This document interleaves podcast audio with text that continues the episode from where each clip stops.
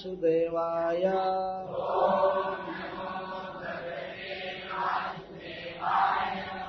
ॐ नमो भगवते वासुदेवाय।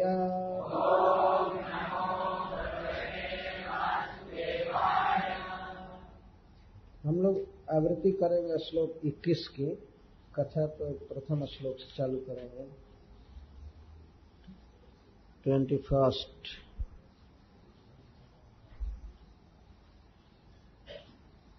अहम समाधाय मनोजथा।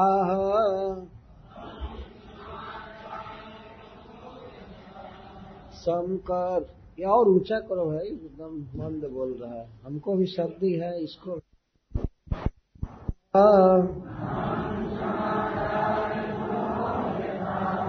शंकर शणस्त चरणारविंदे। त्वद्वज्रगम्भो लुलितग्राम्यपाशो गतिं मुनेर्जाम्नपविद्धलोकः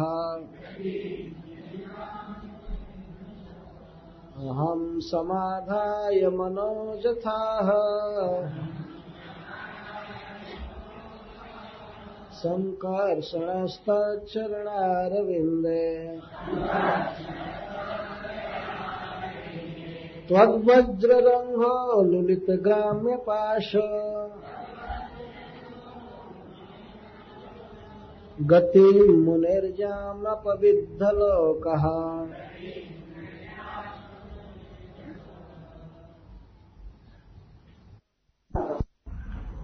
तैवं संसतो धर्मं वचः पत्युरचेतसः। नैव गृह्णन् भयत्रस्ता पलायन परानृपा कल यह कथा चल रही थी अंत में कि वृत्रासुर अपने सैनिकों को और विशेष करके सेनापतियों को बुला रहे थे युद्ध में लड़ने के लिए। और उन्होंने बताया कि दो प्रकार की मृत्यु बहुत दुर्लभ है। एक तो भगवान में अपने मन को रखकर, भक्ति योग में रत रह करके शरीर छोड़ना और दूसरा युद्ध भूमि में पीठ न दिखाकर शत्रु के शस्त्र का आघात सह करके मर जाना। तो यह मृत्यु सुलभ है। आप लोग लौटिए लौटिए। यहाँ मरने से आगे बहुत सुंदर लोक मिलेगा और इसके साथ ही इस संसार में जस रहेगा। परंतु जितने भी सेनापति थे और उनकी सेनाएँ, किसी ने भी वृत्रासुर की बात को ग्रहण नहीं की वृत्रासुर बहुत सुंदर उपदेश कर रहे थे। त एवं संसतो धर्म बचह पत्यु रचेत वृत्रासुर उनके पति थे, पालक थे, रक्षक थे। उनके लिए कहा गया है धर्मम संसत। धर्म की बात कह रहे थे। एक विशेष देश में और विशेष काल में मनुष्य का क्या कर्तव्य होता है, इसको बता रहे थे। जब बहुत सुंदर युद्ध प्राप्त हो तो उस युद्ध में लड़ना चाहिए चाहे मरण हो अथवा विजय प्राप्त हो। फिर मैं कम बोलना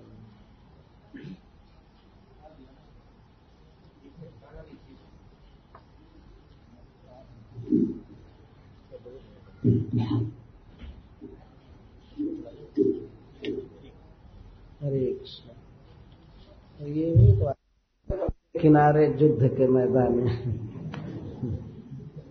वृत्रासुर धर्म का उपदेश कर रहे थे।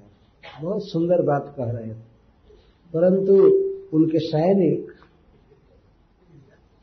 भय त्रस्ता वे मरने के भय से बिल्कुल व्याकुल हो गए थे। वे नहीं, हम जीना चाहते थे उन्हें धर्म कर्म अच्छा नहीं लग रहा था। क्या धर्म है, क्या कर्म है? धर्म का आचरण इसलिए किया जाता है कि इस जीवन में भी व्यक्ति को यश मिले और आगे उसकी सदगति हो। क्योंकि मनुष्य जीवन जो है वो क्षणिक है। आगे यदि अच्छी गति हो रही हो तो इस समय कष्ट सह लेना चाहिए। तो धर्म की बात कह रहे थे प्रत्येक व्यक्ति के हित की बात कह रहे थे वृतरासुर लेकिन वे असुर लोग इसी जीवन में जीने के लिए इतना मुतावला थे, वे सोच रहे थे कि बाप रे बाप, मर करके हम स्वर्ग में चले जाएँगे तो हमारे बाल बच्चा का कौन होगा? हम मरना नहीं चाहते। कुछ भी धर्म की बात हो, चाहे मरने से बैकुंठ भी मिले, लेकिन हमको बैकुंठ नहीं जाना। या स्वर्ग मिले, हमको उससे कोई मतलब नहीं। जैसे आजकल के लोग बिल्कुल ग्रॉस इग्नोरेंस में रहते हैं। केवल इसी शरीर को सत्य समझ रहे हैं, और इसके बाद भी हमारा जीवन है, और इसके पहले भी था, इन बातों पर ध्यान नहीं देते आज सुख मिलना चाहिए, बस इसी के लिए व्याकुल रहते तो न एवं अग्रहण नैव अग्रहण नहीं ही स्वीकार किए। मृतरासुर जी निहोरा कर रहे थे कि लौटो लौटो लौटो, यहाँ मरना भी जीने की अपेक्षा कोटि गुना अच्छा है। मरने के बाद स्वर्ग मिलेगा कीर्ति रहेगी संसार में, सब जगह की वीर था लड़ करके मर गया। परंतु न एवं अग्रहण नहीं ही स्वीकार किए। बल्कि पलायन परा वो भागने को ही, पलायन को ही अपनी शरण मान रहे थे यही ठीक है, इसमें भाग जाना ही हमारे जीवन का सबसे बड़ा धर्म है। जान बचे तो लाखों पाए और जाने दो। भाग रहे तो भागते हुए को प्रवचन सुना रहे हो क्या सुनेंगे? और नहीं सुनो, वो भी कहते हैं कि आओ यहाँ मरो। ये कौन ग्रहण करेगा? वो लोग ग्रहण नहीं किए। न एवं ग्रहण पलायन पर हे महाराज, परीक्षित। आपको भी अनुभव है कि किस तरह आपने युद्ध किया और उस युद्ध में कई लोग भागे हैं और लौटे नहीं। नृप शब्द द्वारा सुखदेव गोस्वामी मानो उनको याद दिला रहे हैं कि आपने देखा ही होगा युद्ध, या सुना होगा कि युद्ध में जो जीना चाहता है, जिसे भय हो जाता है तो वो भागता ही है। भागना ही एकमात्र वो रक्षा मानता है। तो भागते गए भागते गए, धर्म की बात ग्रहण नहीं किए। दो कारण से ग्रहण नहीं किए तो अचेत सह और दूसरा पलायन पर अचेत सह का अर्थ है, वो इतना अपने बच्चों के लिए, स्त्री के लिए और अपने जीने की उनको लालसा थी कि ध्यान दिए ही नहीं। उनका चित दूसरे तरफ़ था। व्रतरासु जी क्या बोल रहे हैं, इस पर ध्यान दिए ही नहीं। ऐसा होता है कि रुक करके और सुनते कि हाँ हाँ ठीक है, सुनो सुनो, क्या बोल रहे हैं? नहीं, वो सुने ही नहीं। पलायन पड़ा केवल भागते रहे भागते रहे भागते रहे। तो जब ये सब लोग भाग गए, दूर जाकर के देखने लगे, इसका अर्थ ये है। तो भाग रहे थे तो देवता लोग पीछे से उनको खदेड़ करके मारना चालू किए। अब तक देवता लोग कोई अस्त्र शस्त्र का प्रयोग नहीं किए थे। परंतु दैत्यों के सारे आयुध और पर्वत, वृक्ष आदि सब समाप्त हो गए तो भागने लगे। तब देवता लोग पीछे से प्रहार करना चालू किए। वे लोग पीछा किए। वे लोग तो अधर्म कर ही रहे थे, देवता भी अधर्म पर तुल गए। शास्त्र का यह नियम है कि जो भयभीत हो गया हो, डर गया हो, उसे शत्रु को नहीं मारना चाहिए। भगवान ने भागवत में दस प्रकार के शत्रुओं का वर्णन किया है, उनका वध नहीं करना चाहिए। मत्तम, प्रमत्तम, उन्मत्तम, सुप्तम, बालम, स्त्रियम, जडम, प्रपन्नम, विरथम, भीतम, न रिपुम हंति धर्म भगवान अर्जुन को उपदेश कर रहे हैं। अश्वत्थामा सोए हुए बच्चों की हत्या किया था, अतः इसकी हत्या कर देने में कोई पाप नहीं है। तो अर्जुन ने कहा कि आखिर ये अपने शत्रु के बच्चों की हत्या किया हाँ। लेकिन ये धर्म शास्त्र कहता है कि नहीं वध करना चाहिए। तो उसमें भगवान बता रहे मत्तम प्रमत्तम उन्मत्तम। मत्तम का अर्थ है, जो व्यक्ति शराब पी लिया हो मत हो गए मतवाला हो गया, सावधान नहीं है। शत्रु है, लेकिन शराब आदि पी लिया है तो उसको बध नहीं करना चाहिए। प्रमत्तम और कोई प्रमत है, प्रमत का अर्थ है असावधान, युद्ध करने के लिए तैयार नहीं है। अभी तैयार नहीं है तो उस समय उस पर आघात करना यह पाप है। और उन्मत्तम, कोई पागल हो गया है, भूत लग गया है, उसको या ग्रह लग गया है तो उस शत्रु का वध नहीं करना चाहिए। मतम प्रमत्तम, उन्मत्तम, सुप्तम। यदि कोई शत्रु है, सोया हुआ है तो उस पर प्रहार नहीं करना चाहिए। बालम भले अपने शत्रु का पुत्र है डायरेक्ट शत्रु है, लेकिन बच्चा है तो उस पर प्रहार नहीं करना चाहिए। स्त्रियम स्त्री है, भले शत्रु का काम कर रही लेकिन उसको नहीं मारना चाहिए। स्त्री स्त्रियम जडम और कोई व्यक्ति बिल्कुल जड है, ध्यान नहीं है, युद्ध कला आदि का, शरीर का मूर्ख है तो उसका वध नहीं करना चाहिए। और प्रपन्नम वीरथम भीतम। जो शरण में आ गया हो, ये कहे कि मैं आपकी शरण में हूँ। और भयभीत हो गया हो तो उसका वध नहीं करना चाहिए। जिसका रथ, जिसकी सवारी टूट गई हो, उसका वध नहीं करना चाहिए। धर्मशास्त्र कहता है, लेकिन देवता लोग भयभीत असुरों को मारने के लिए चले तो वृत्रासुर जी ने देखा विशीर्ज मानम प्रतनम आसुरी असुर सभा असुरों में श्रेष्ठ वृत्रासुर जी ने देखा कि आसुरी सेना विशीर्ज मारा सब बिखर गई, तितर बितर हो गए छिन्न भिन्न हो गए युद्ध के मैदान से। और कालानुकूल त्रिदशई काल्य मानव अनाथवत उन्होंने देखा कि देवताओं के अनुकूल है इस समय काल। समय जो चल रहा है, वो देवताओं के अनुकूल चल रहा है। कालानुकूल त्रिदशई। देवताओं को त्रिदश कहते हैं। तैतीस करोड़ उनकी जातियाँ हैं, देवताओं की। और एक एक जाति में तो न जाने कितने हैं। तो तैतीस को ऐसे जनरली तीस तीस कहते हैं। तो त्रिदश का अर्थ है तीन दहाई तीस। त्रिदशई काल्यमान त्रिदशई मतलब जो तैतीस करोड़ है जाति में तो संस्कृत में तैतीस न कह करके तीस कहते हैं। क्योंकि तैतीस के निकट है कहने में थोड़ा आसान है। इसलिए त्रिदश त्रिदश। त्रिदश का अर्थ देवता। तो त्रिदश लोग, इसके द्वारा सुखदेव गोस्वामी यह कह रहे हैं कि देवता सब जुट गए थे, बहुत भारी संख्या में। और वे असुरों को मारना चालू किए पीछे से। काल्य माना, विद्राव माना। और वास्तव में मार क्या रहे थे, उनके द्वारा सेना बिल्कुल भाग खड़ी हुई और पीछा कर रहे थे। दृष्टवा अतप्यत संक्रुद्ध। इस दृश्य को देखकर इनको बहुत शोक हुआ वृत्रासुर को। कल मैं कहा था कि ये आसुर भाव से युक्त हैं, इसीलिए असुरों की दुर्दशा को देख करके इन्हें दुख हुआ। आसुर भाव अभी भी रह रहा है। भोजपुरी में कहते हैं, कोई व्यक्ति अगर इस तरह के आगंतुक भाव में डूब जाए तो कहते हैं गोताई बात गोता गया ऐसे तो भूत लग गया है गोता गया बहुत प्रसिद्ध शब्द है। तो रह रह करके वे आसुर भाव में बिल्कुल मग्न हो जाते थे। तो असुरों की दुर्दशा को देख करके उन्हें बहुत दुख हुआ कि हाय हाय, हमारी सेना इस तरह से तितर बितर हो गई। और संक्रुद्ध, क्रोध हो गया।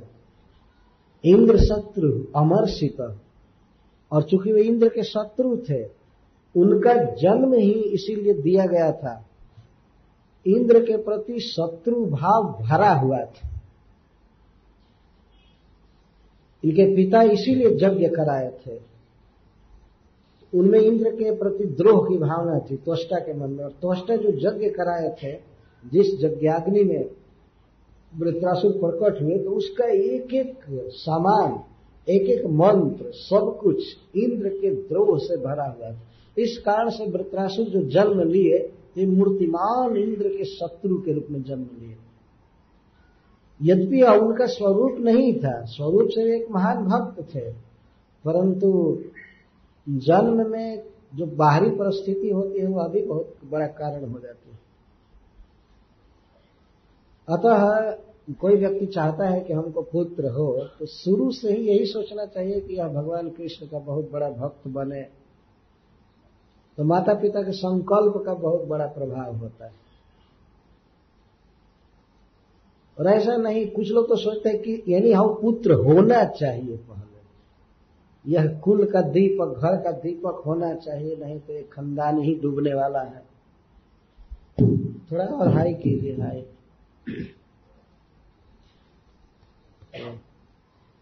संकल्प का बहुत बड़ा असर होता है। इंद्र शत्रु शब्द का प्रयोग किया गया है। तो इसका अर्थ है कि यह तो जन्मा ही था इंद्र की शत्रुता के प्रति, और जब देवताओं ने असुरों की सेना को तितर बितर कर दिया, तब वृत्रासुर और अधिक क्रोधित हो गए, और इंद्र के प्रति इनका द्रोह और बढ़ गया।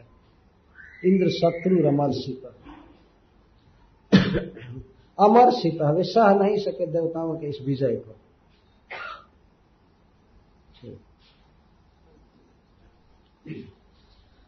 अमर्षित अमर्ष का अर्थ होता है असहनशीलता। अमर्षित सह नहीं सके। अतः देवताओं के सामने आकर के जो देवता बहुत बड़ी, लंबी कतार में दो आसुरों का पीछा कर रहे थे, अपने बाहों को फैला करके वृत्रासुर बीच में आकर खड़ा हो गए उन्होंने कहा, तिष्ठ, रुको। बहुत ज़ोर से, निवार निवार्ज ओज सा, बहुत ओज से फूर्ति से आकर के और रोके रोके और भर्सना करने लगे। बहुत प्रकार से बुरा वचन बोलने लगे देवताओं और उन्होंने कहा किम व उच्चंतर मातु धावर भी पृष्ठ तो हत नहीं भीत बधस लाग्यो न स्वर्ग सुर मानिना। तुम लोग ऐसे लोगों का वध करना चाहते हो जो लोग इस युद्ध में पीठ दिखा करके भाग रहे हैं? जो व्यक्ति युद्ध में पीठ दिखा दे, मुख मोड़ करके भाग जाए, उसको कहा जाता है कि वह अपने पिता का, अपने माँ का वास्तव में वास्तविक लाल नहीं है, वह उसका मल मूत्र जैसा है। ऐसा कहा जाता है। उच्चरित। उच्चरित का अर्थ होता है पूरी स्मॉल तो ये तो जो युद्ध छोड़ करके भाग रहे हैं, ये तो अपने माँ के मल है ही।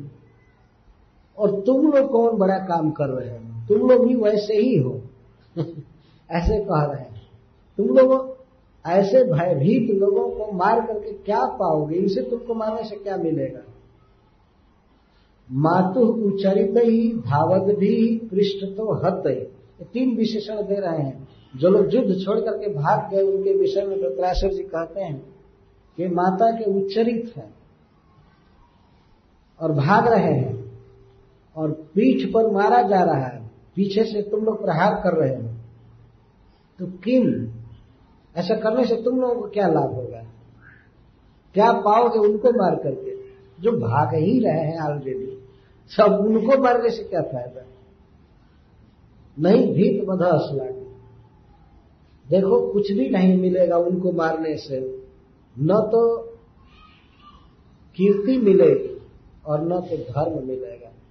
जस नहीं मिलेगा भयभीत लोगों को मारने से नहीं भीत बध श्लाघ्य।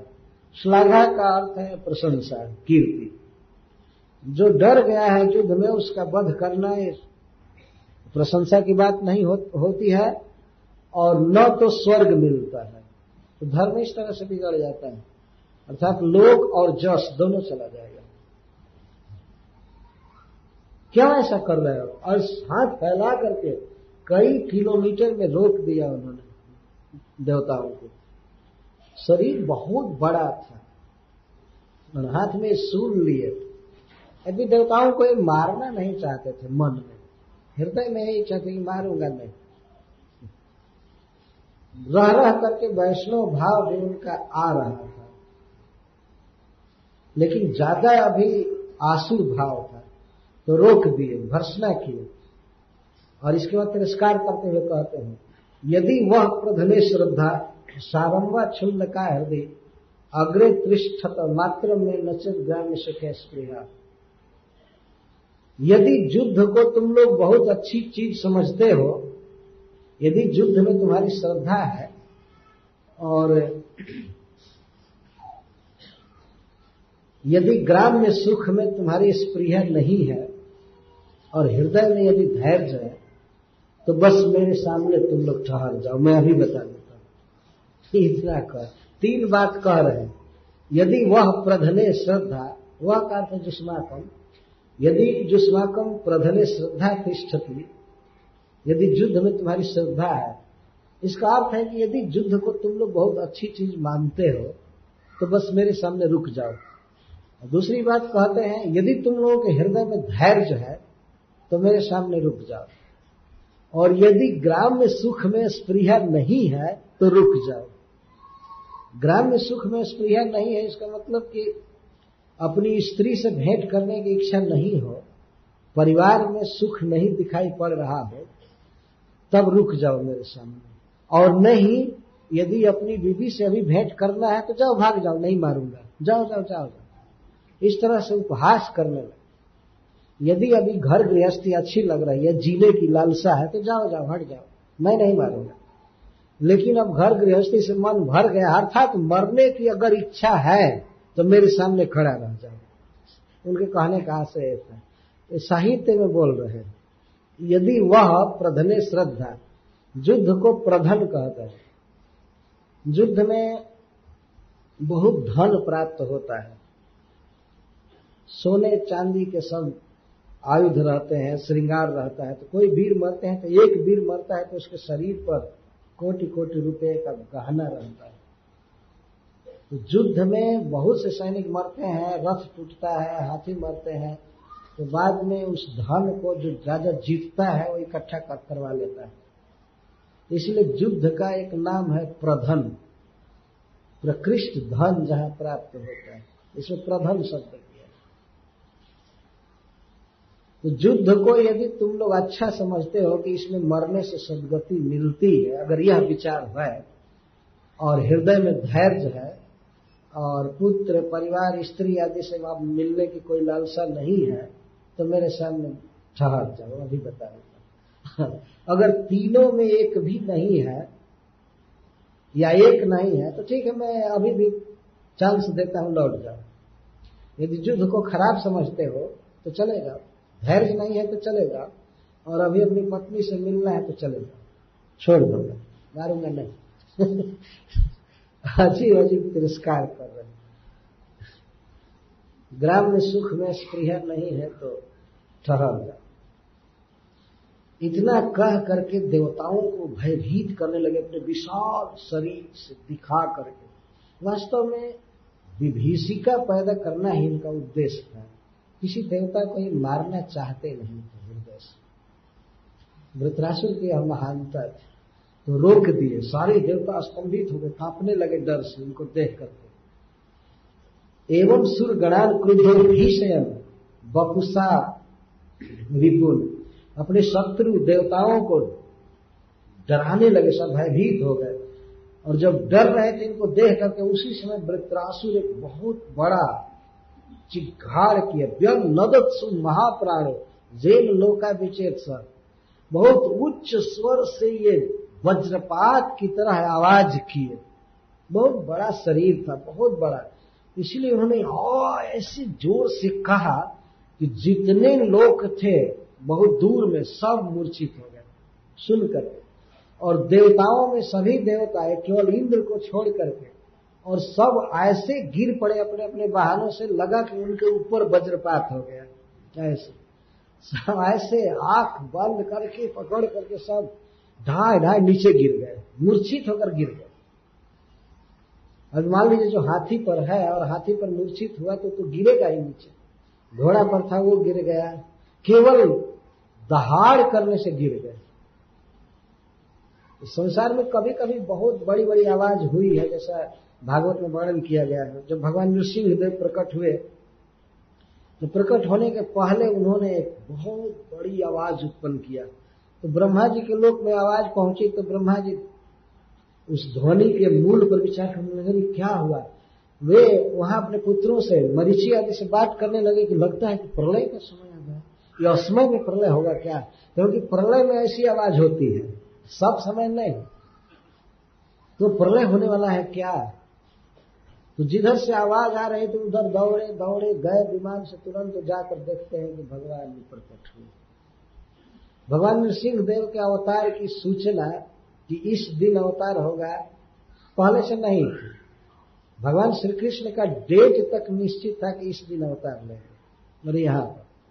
लेकिन नृसिंह भगवान तो अकस्मात प्रकट हुए। कहे थे कि मैं प्रहलाद को बचा लूँगा हिरण को मार दूँगा, लेकिन कब, कहा, कैसे, ये नहीं बताया। ये नहीं कहे थे कि मैं नृसिंह बन करके आऊँगा, उसको मार दूँगा। इसलिए देवताओं को इसका पता नहीं था ब्रह्मा जी तक को पता नहीं था। तो लोग आवाज़ सुन सुन करके सब आए। बिना फ़ोन किए, बिना निमंत्रण के सब आ गए। और यहाँ आए तो भगवान के पास जाने की किसी को हिम्मत नहीं हो रही इतना विकराल रूप भगवान का कभी वो सोचे भी नहीं। हर एक बार भगवान आते थे तो उन पर फूल बरसाते थे, स्वागत करते थे, देवता स्तुति करते थे। और इस बार जब भगवान प्रकट हुए तो उनको देख देख करके और पीछे हटने लगे। भगवान का मूड ठीक नहीं है। और ब्रह्मा जी पर देख रहे तो ब्रह्मा जी कहते हैं, सरकार, मैं ब्रह्मा हूँ, आपका सेवक हूँ। हमको ये बहुत तंग किया है, कस्तूर। बहुत अच्छा किया इसने आप इसको आपने मार दिया, हमसे वर प्राप्त करके यह इतना उदंड हो गया था ये। भगवान बैठे तो देख रहे थे, जो किन्नरों पर देखते हैं तो कहते हैं, सरकार हम किन्नर हैं। हम आपका जस गाते हैं, लेकिन यह हमें अपनी पालकी में लगा, लगाया था। तो इंद्र पर देखे तो इंद्र प्रणाम कर रहे हैं, दूर दूर से, जिस पर देखते हैं वही झुक जाता है प्रणाम कर। ये आठवें अध्याय में सातवें स्कंध के आठवें अध्याय में सब स्तुति दी गई तो इस तरह से जैसे भगवान नृसिंह देव ने आवाज़ किया था तो आवाज़ का जहाँ तक वर्णन है, कब कब बहुत भारी भारी आवाज़ हुआ है प्रलय काल के अलावा तो उसमें वृत्र विस्फोट भी एक है। उसका नाम ही है वृत्र विस्फोट विस्फोट में, इस समय भी संसार में सबसे ज़्यादा आवाज़ विस्फोट में होता है। यहाँ शब्द दिया गया है वृत्र विस्फोट नेल वृत्र ने ऐसा विस्फोट किया तो केवल मुख से आवाज़ किया। अनेक टीकाकार कहते हैं कि वो उसने मुख से आवाज़ किया और ताली बजा दिया। यही बहुत भारी विस्फोट हुआ। नदत्सु महाप्राणो जेल लोका विचेत तेन देव गणा सर्वे वृत्र विस्फोट ने वही निपेतु मूर्छिता भूमौ जथैवा शनिना हता। सब भूमौ निपेत भूमि पर गिर गए देवता। हालत बिगड़ गई देवताओं की। कितनों की धोती सोती सब खराब हो गई। इतना कड़ा ध्वनि हुआ। और ऐसा लगा प्रत्येक व्यक्ति को ऐसा लगा जैसे कि उनके ऊपर ही वज्रपात हो गया। केवल आवाज़ भर हुई वास्तव में वज्रपात हुआ नहीं, लेकिन ऐसा सबको अनुभव हो रहा था कि गिर गए एकदम। मूर्छित हो गए उसमें चेतना नहीं रह गई।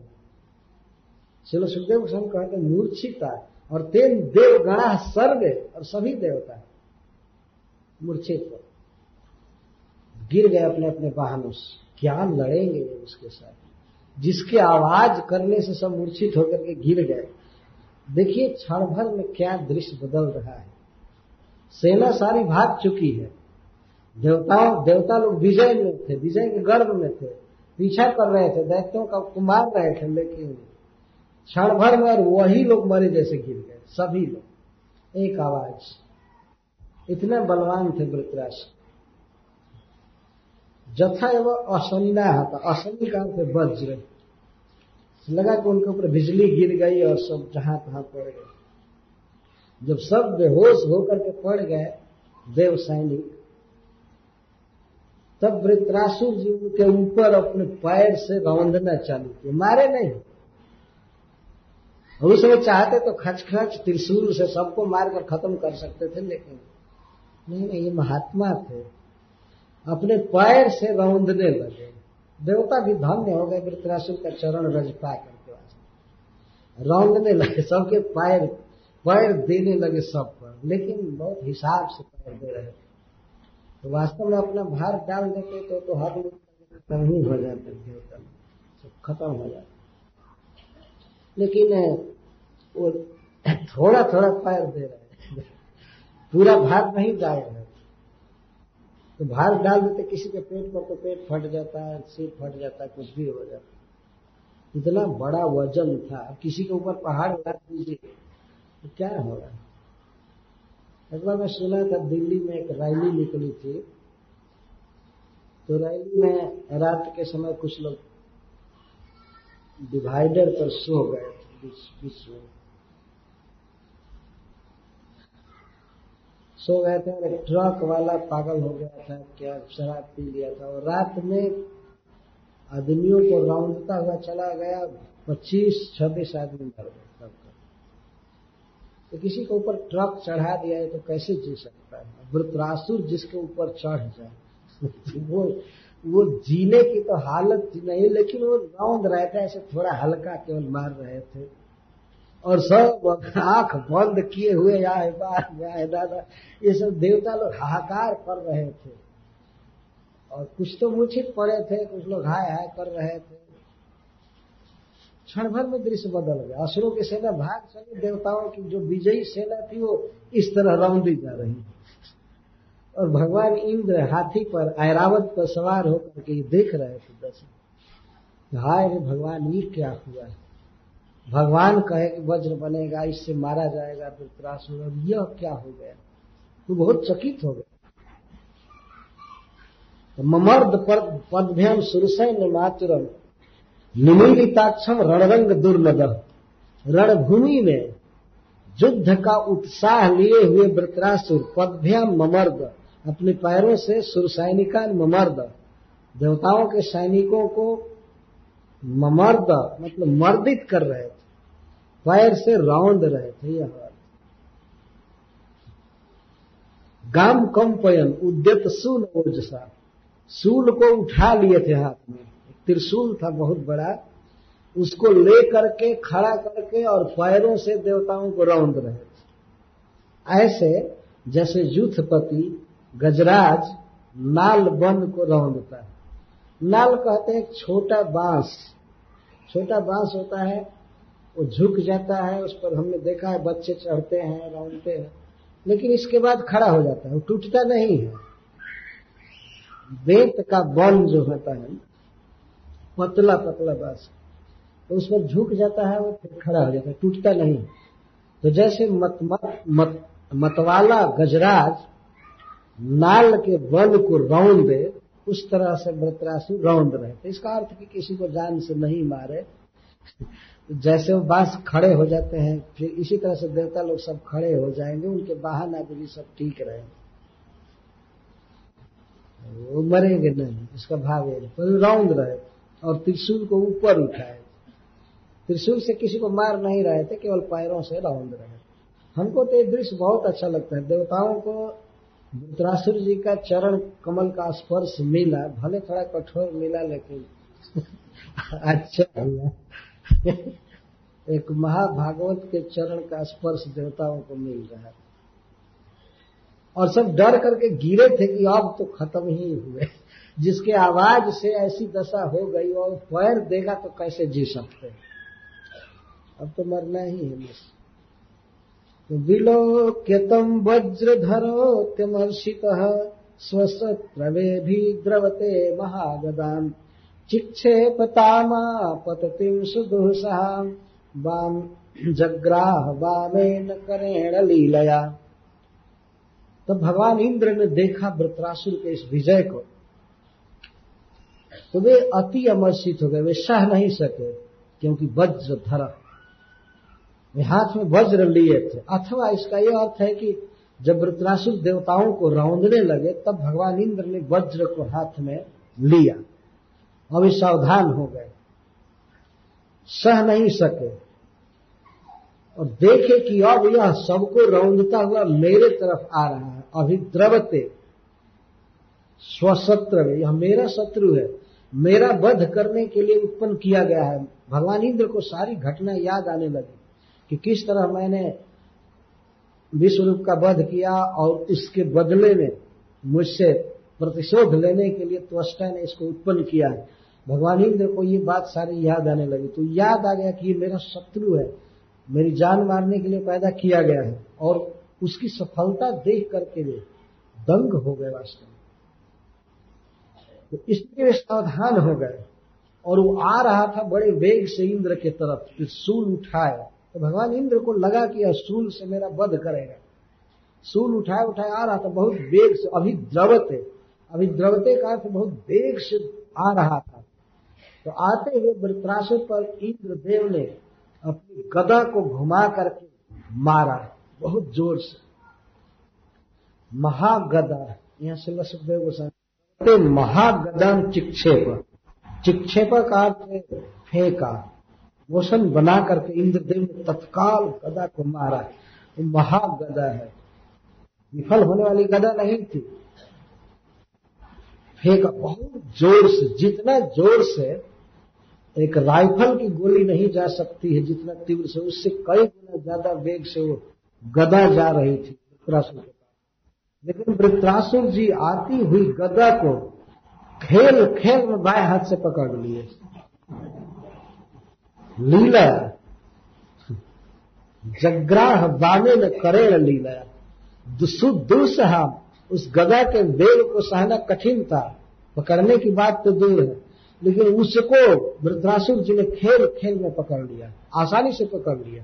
बहुत सावधानी से नहीं, जैसे लगता था कोई फतिंगा पकड़ लिया पकड़ लिया।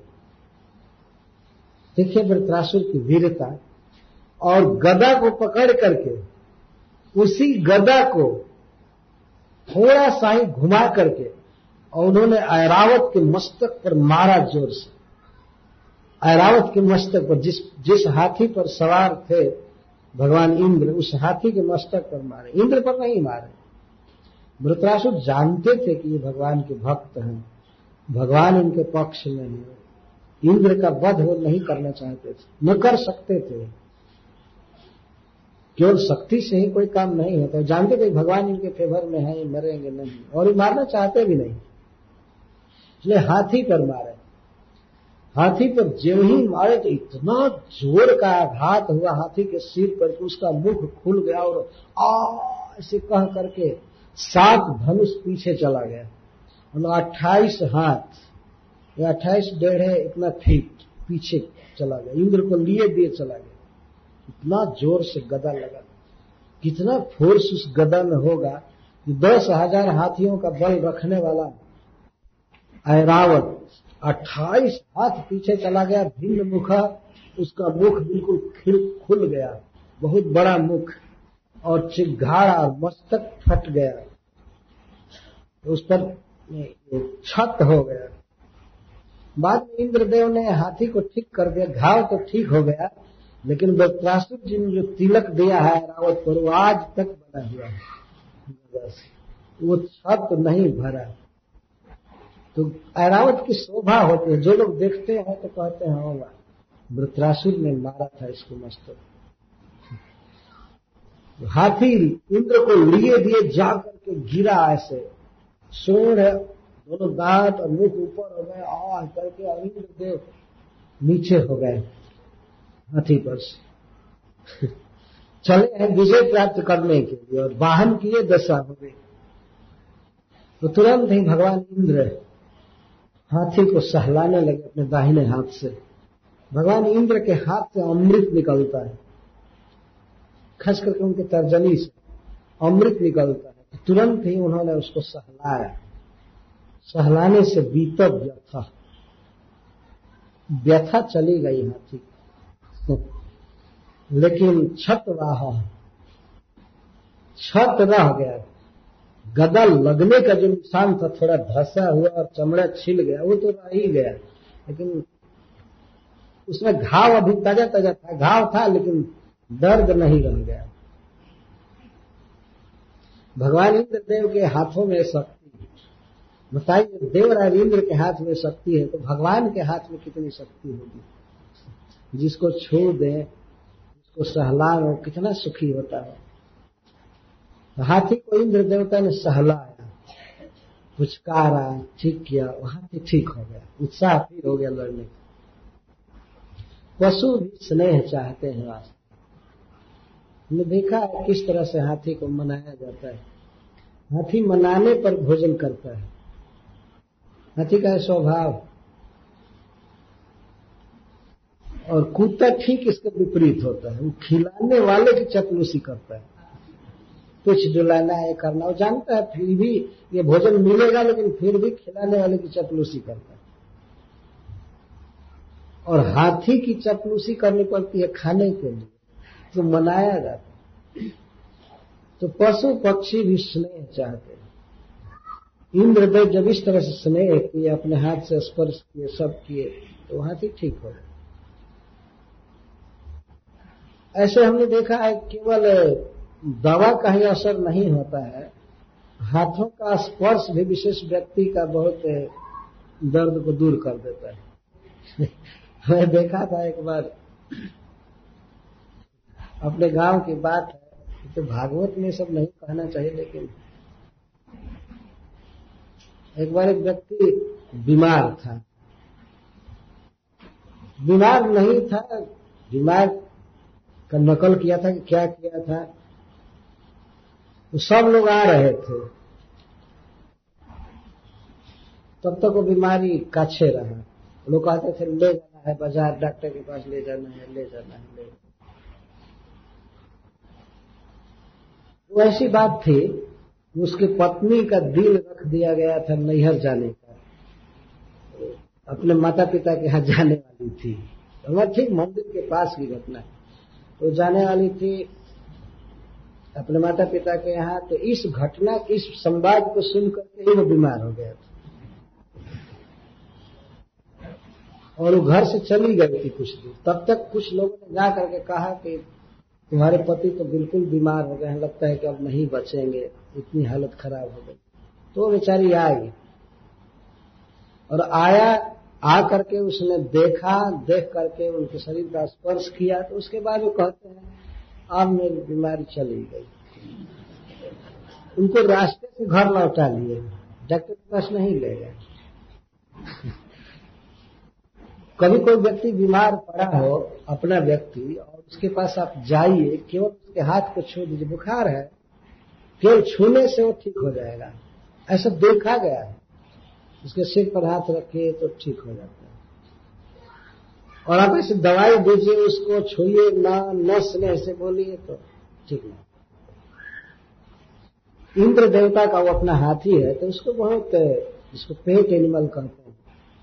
बहुत स्नेह से रखते थे उनके हाथों का स्पर्श पा करके वो हाथी ठीक हो गए और अमृत भी यहाँ लिखा गया वृत्रासुर के लिए उग्र विक्रम शब्द का प्रयोग किया गया। वृत्रासुर में बहुत बड़ा बल था। और युद्ध में जब मारे गजेंद्र को कुबले पीड़ ऐरावत को तो बहुत ज़ोर से आवाज़ करके मारे।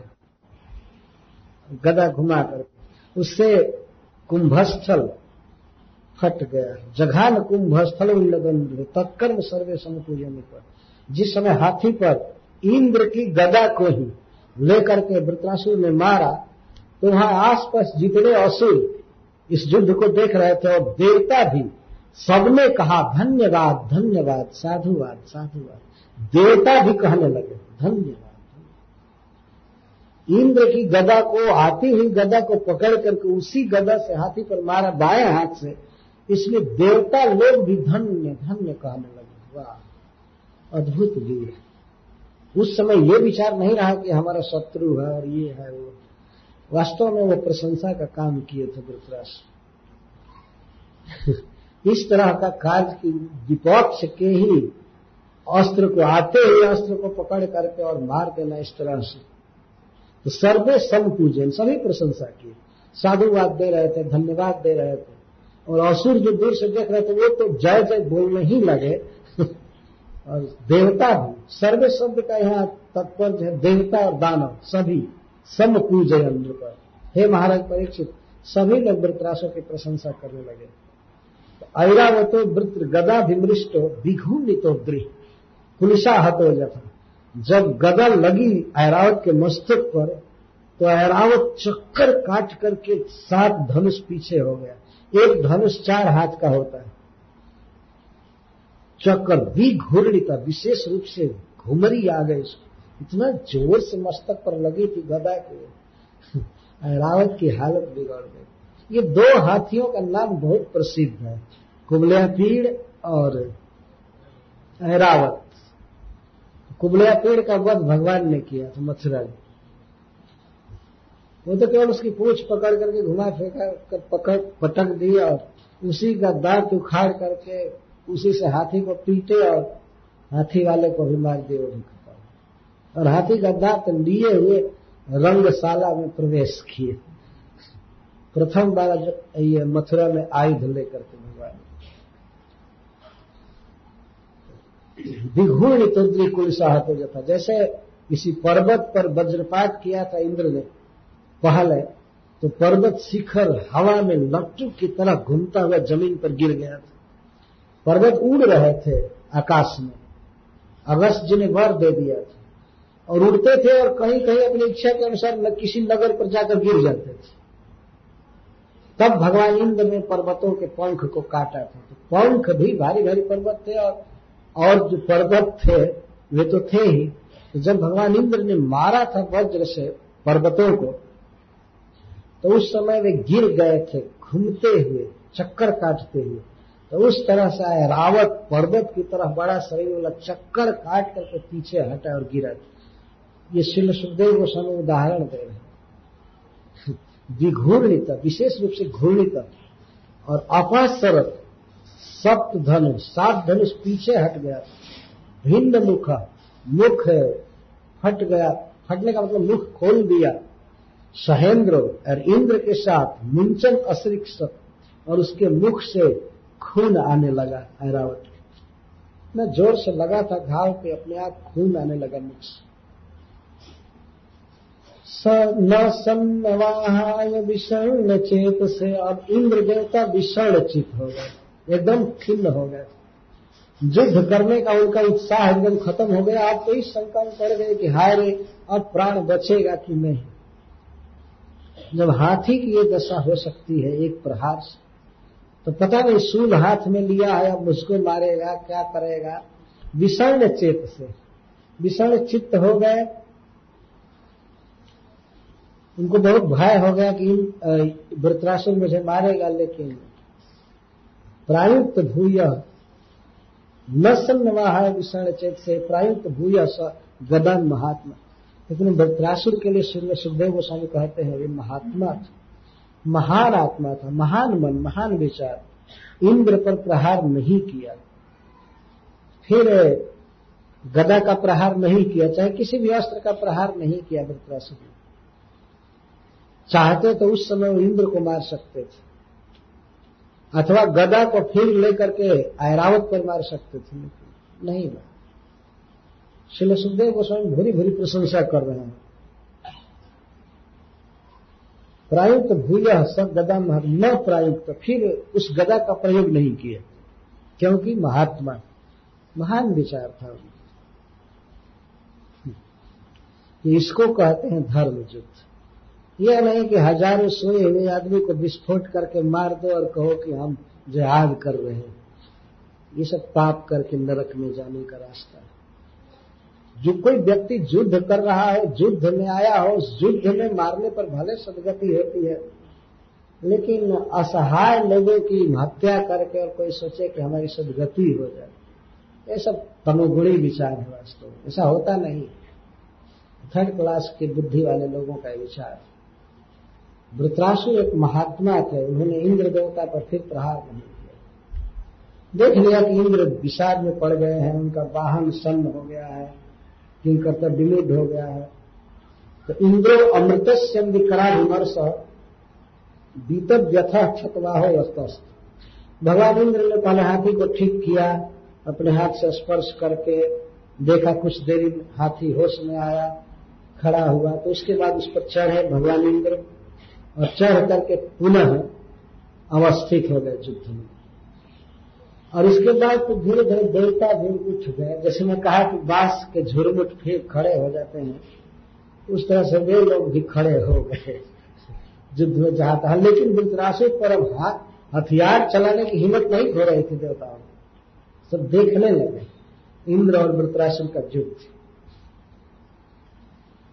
तो इंद्र देवता फिर खड़े हो गए युद्ध में। तब वृतरासुर ने देखा उनको। शतम मृतेन्द्राहवकाम्यया विश्वम् वज्रायुधम् भ्रातृहरम् विलोक्य स्मरंश्च तत्कर्म नृशंसमङ्घः शोकेन मोहेन हसन् जगाद। फिर वृत्रासुर, ने देखा कि इंद्र पुनः अवस्थित हो गए युद्ध के लिए। कौन इंद्र? रिपु, मेरा शत्रु। और फिर ध्यान देने लगे, वज्रायुधम। हाथ में वज्र लिया हुआ है।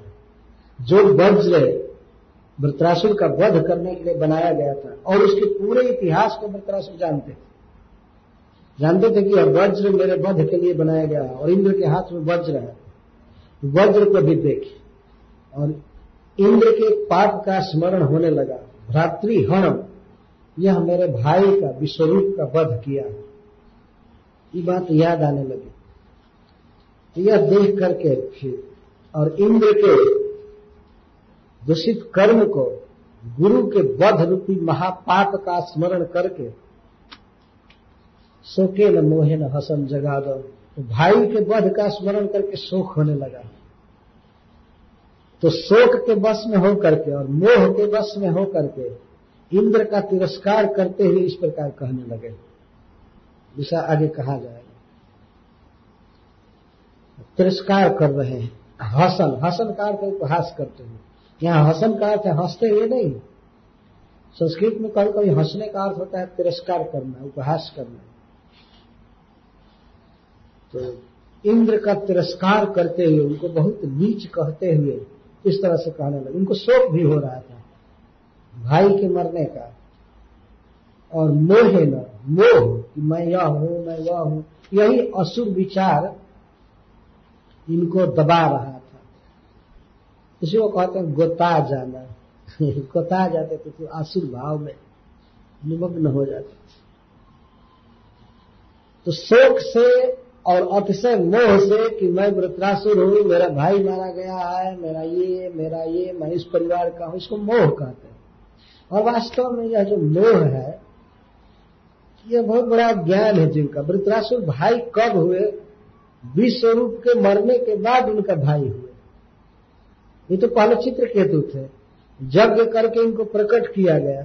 पहले से कोई संबंध नहीं था विश्वरूप से। लेकिन अब उस पिता के यहाँ जन्म लिए और वो भी माँ से जन्म नहीं लिए जज्ञाग्नि से जन्म लिए। फिर भी भाई है भाई है, भाई मारा गया, भाई मारा गया। अरे, इसको मोह कहते मेरा भाई मेरा भाई। इसी तरह मेरा पुत्र मेरा पुत्र, मेरी पत्नी, वो केवल इसी जन्म में थोड़ा सा संबंध है। पहले का कोई नाता नहीं। यह बात बिल्कुल सत्य है। लेकिन मोह में वृत्राशित थे और शोक में थे। और याद क्या आ रहा था? इंद्र के द्वारा विश्वरूप के वध की बात याद आ रही थी। बस, नृशंस कर। यही याद करना चाहिए। नहीं भगवान की लीलाओं की याद करनी चाहिए। वृत्रासुर जी उस स्तर के व्यक्ति नहीं थे, लेकिन माता पार्वती के साप के कारण इस तरह से अभिभूत थे कि उनमें अज्ञान रह रह करके छा रहा था। और शोक में, मोह में इंद्र का तिरस्कार करते हुए बोलने लगे। उस समय इंद्र के अहम अहम का अर्थ था अपराध अपराध का तत्कर्म नृशंसम इंद्र के नृशंस कर्म की ही याद आ रही थी। इसने ऐसे वध किया हमारे भाई का इसने मस्तक काटा और तीनों मस्तक काट दिया। युद्ध में यह स्मरण आ रहा था, इसलिए क्रोध बढ़ रहा था, शोक बढ़ रहा था, और मोह तो प्रदीप्त था। इस तरह से बोल रहे तो जी यहाँ से हम बोलना प्रारंभ करते हैं। मृत्रवाच दृष्टा भवान में समवस्थित रिपु यो ब्रह्म भ्रातृहा गुरुहा भ्रातृहा च। दृष्टा अनुर्णोद्यामहमसत्तमतया मच्छेन्न निर्भिन्न दृश हृदाचिरात मृतासुर कहते हैं, शोक में है, और मोह में और क्रोध से कहते हैं। बहुत बड़े सौभाग्य की बात है मेरे लिए कि तुम मेरे सामने आज उपस्थित हो। तुमने ब्राह्मण का वध किया है ना? विश्वरूप एक ब्राह्मण थे, वृत्रासुर भी ब्राह्मण है। तुमने ब्राह्मण का वध किया है, तुमने अपने गुरु का वध किया है और मेरे भाई का वध किया है। बहुत बड़े भाग्य की बात है कि तुम मेरे सामने आ गए आज मैं अपने भाई के ऋण से मुक्त हो जाऊँगा, तुम्हारा वध करके। दृष्टिया अनिर्णम अद्य महस असत्यमत अरे असत्यम, अरे सबसे नीच, इस संसार में सबसे दुष्ट इस तरह से बोल रहे हैं। इंद्र भगवान ऐसे व्यक्ति नहीं थे कि उनको इस तरह का शब्द प्रयोग किया जाए। लेकिन मृतरासुर साप बस आसुर भाव से युक्त हैं। इसीलिए गाली दे रहे हैं। अरे असत्यम इस संसार में सबसे बड़ा दुष्ट, सबसे असत्यम अभी मैं अपने सूर्य से तुम्हारे शरीर के चिथड़े चिथड़े कर दूँगा। तुम्हारा हृदय पत्थर के समान कठोर है। लेकिन यह सूर्य इस पत्थर को ही फाड़ देगा। देखो, इसी सूर्य से तुम्हारा हृदय फाड़ दूँगा और आज फाड़ूँगा। अद्य से तात्पर्य अचिरा शीघ्र ही और आज ही तुम्हारा हृदय फाड़ दूँगा और अपने भाई के ऋण से मुक्त हो जाऊँगा। इस वर्ष में जन्म लेने का मुझ पर एक ऋण है कि जो हमारे भाई की हत्या किया है, उसका बदला चुका लेना। और आज मैं तुमसे बदला चुका लूँगा। इसीलिए यह मेरे लिए सौभाग्य की बात है। बहुत अच्छा हुआ कि तुम मेरे सामने आ गया आज मैं तुमको मार करके रहूँ ये ब्राह्मण भतवान विशेषतः स्वगुरु मम से भ्राते भतवान स भगवान अग्रत संवस्थित एक दृष्टिया, भद्रम जाता। ये दृष्टिया एक अव्यय है। इसका अर्थ है आनंदार्थ। आनंद की बात है कि तुम मेरे सामने आ गए। सामने आ गए कि नहीं, आनंद नहीं है आनंद इसलिए है कि सामने आ गए हो तो आज मरोगे। यह बहुत अच्छी बात सुख दिखा करके मित्रासुख कह रहे हैं। मम सुमेन निर्भिन्न दृशभ तुल्यम हृदय हृदय जस तेन तया अद्य निमित भूतेन अचिरादेव भ्रातु अनिड़ो हम श्यामे तत्च दिष्ट दो बार दिष्टिया शब्द का प्रयोग कर रहे हैं। बहुत अच्छा हुआ कि तुम मेरे सामने आ गया और बहुत अच्छा है कि आज तुम्हारी जीवन लीला समाप्त हो गई। अरे पापी कहेंगे। तुम जिस समय ब्राह्मण का वध कर रहे हैं तो ध्यान नहीं आया कि ब्राह्मण का वध कर रहा हूँ। और अपने गुरु का वध किया है। जिन्होंने तुमको सारा मंत्र तंत्र सिखाया, असुरों पर विजय दिलाया, नारायण कवच पढ़ाया कई तरह से भगवान की भक्ति सिखाया और तुमको इस तरह इंद्र पद पर अवस्थित रखा। उस गुरु का वध किया है और मेरे भाई का वध किया है। तुम्हारा हृदय निश्चित पत्थर के समान पत्थर से भी अधिक कठोर है। ऐसे कर, कैसे गुरु का वध कर दिया? कैसे ब्राह्मण का वध किया? यो नोग्रजस्यात्मविदो दिरातेर्गुरोरपापस्य च दीक्षितस्य विश्रभ्य खड्गेन शिरांश वृश्च पशो विवाकर्ण स्वर्ग काम अरे स्वर्ग कामी तुम स्वर्ग को भोगना चाहते हो, और उसी स्वर्ग को भोगने की लालसा से तुमने मेरे अग्रज का वध किया, मेरे बड़े भाई का वध किया। जो वध के योग्य नहीं थे। यदि तुम्हारा कुछ भी बिगाड़े होते, तब तुम उनका वध कर सकते थे। और यदि वे कोई दुराचारी होते, पाप किए होते तो तुम वध कर सकते थे, लेकिन वध लायक नहीं थे। इसी को कह रहे आत्मविद वे आत्मज्ञानी थे, भगवान का तत्व तो जानते थे, भगवान के भक्त थे, और उनका तुमने वध किया है। तुमने वैष्णव की हत्या की है, ब्राह्मण की हत्या तो किए ही हो। तुमने एक साधु की, वैष्णव की हत्या किया है, और द्विजाति तुमने द्विजाति का, द्विज का, जो अनेक संस्कारों से युक्त थे, उनका वध किया है। गुरु, तुमने अपने गुरु का वध किया है। एक ही व्यक्ति के लिए कह रहे हैं। विश्व रूप विश्वरूप आत्मवेदता, भगवत भक्त थे, द्विजाति थे, गुरु थे और अपाप कोई पाप नहीं किए, कोई अपराध नहीं किए, और ऊपर से दीक्षित थे। यज्ञ करा रहे थे। तुम्हारे हित के लिए यज्ञ कर रहे थे। यज्ञ कर रहे थे। यज्ञ करते समय, अरे पापी तुमने उनका तीनों मस्तक काट डाला। जैसे कोई अकरुण व्यक्ति कसाई किसी पशु को विश्वास दे करके उसका गला काट देता है। कसाई ऐसे होते हैं, पशु को घास भी डालते हैं, सहलाते भी। और जब असावधान रहता है, बस तलवार मार करके खत्म कर इस तरह से तुमने विश्वास दे करके मारा नहीं गुरु बना करके ले गए। उनके आश्रम पर जा करके उनको गुरु बना करके लाए थे। यज्ञ करा रहे थे। तुम्हारा कोई अपराध इन्होंने नहीं किया था। वे निष्पाप थे, लेकिन तुमने उनका मस्तक काट लिया और तीनों मस्तक काट लिया। अरे खल, एक एक भी छोड़ दिया होता तो जीवित रहते। लेकिन तुमने तीनों मस्तक काटा है। तीनों मस्तक काटने से तात्पर्य है कि एक मस्तक से हो सकता है देवताओं का बल बढ़ा रहे थे दैत्यों का, एक से। लेकिन दो सिर से तो तुम्हारा हित कर रहे थे ना। दुगना तुम्हारा हित कर रहे थे। लेकिन पापी, तुमने उनका जिस तरह से मस्तक काटा है ना, उसी तरह से तुम्हारा मस्तक काटूँगा वृत्रासुर जो भी बोल रहे थे कभी कभी शोक और मोह में इस तरह से मग्न हो जाते। अतः इसलिए बोल रहे थे। वे हमारे अग्र विश्वरूप हमारे अग्रज थे आत्मविद्ता वैष्णव थे, द्विजाति थे गुरु थे तुम्हारे, अपाप थे और दीक्षित थे यज्ञ में। जैसे कोई भगवान की पूजा कर रहा और उस समय कोई पापी जाकर के उसका वध कर दे तो यह और ज़्यादा अपराध तो उस तरह से वे यज्ञ कर रहे थे। यज्ञ का अर्थ भगवान की आराधना कर रहे थे। उस समय तुमने वध किया। विश्रभ्य विश्वास देकर के। खड़गे न सिरांश से वृक्ष तलवार चलाते समय तुम्हें शर्म नहीं आई। गुरु के मस्तक पर तलवार चलाए। पशु वह अकर्ण स्वर्ग काम। इसका दो अर्थ है। इंद्र के लिए स्वर्ग काम कह रहे हैं वृत्रासुर तुम सदा स्वर्ग भोगना चाहते हो। अथवा स्वर्ग प्राप्त करने की इच्छा वाले कुछ ब्राह्मण जैसे यज्ञ करते हैं। कोई व्यक्ति यज्ञ करता है तो पशु का गला काट देता है। पशु को यज्ञ में डाल, काट कर तो उस तरह से तुमने विश्वास दे करके और गुरु का, ब्राह्मण का, वैष्णव का वध किया। ह्री श्री दया कीर्ति भी उज्जितम तब तुम तो वैसे ही मर चुके हो। तुम अपने कर्म से मर चुके हो। तुमको लज्जा ने छोड़ दिया है। अर्थात तुम थोड़ा भी शर्म नहीं है। तुम्हें लज्जा नहीं है।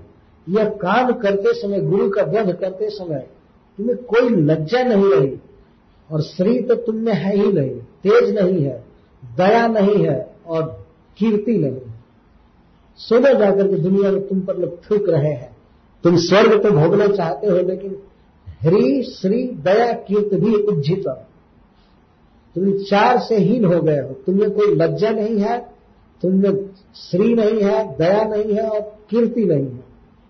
तो तुम तो ऐसे ही मरे हुए।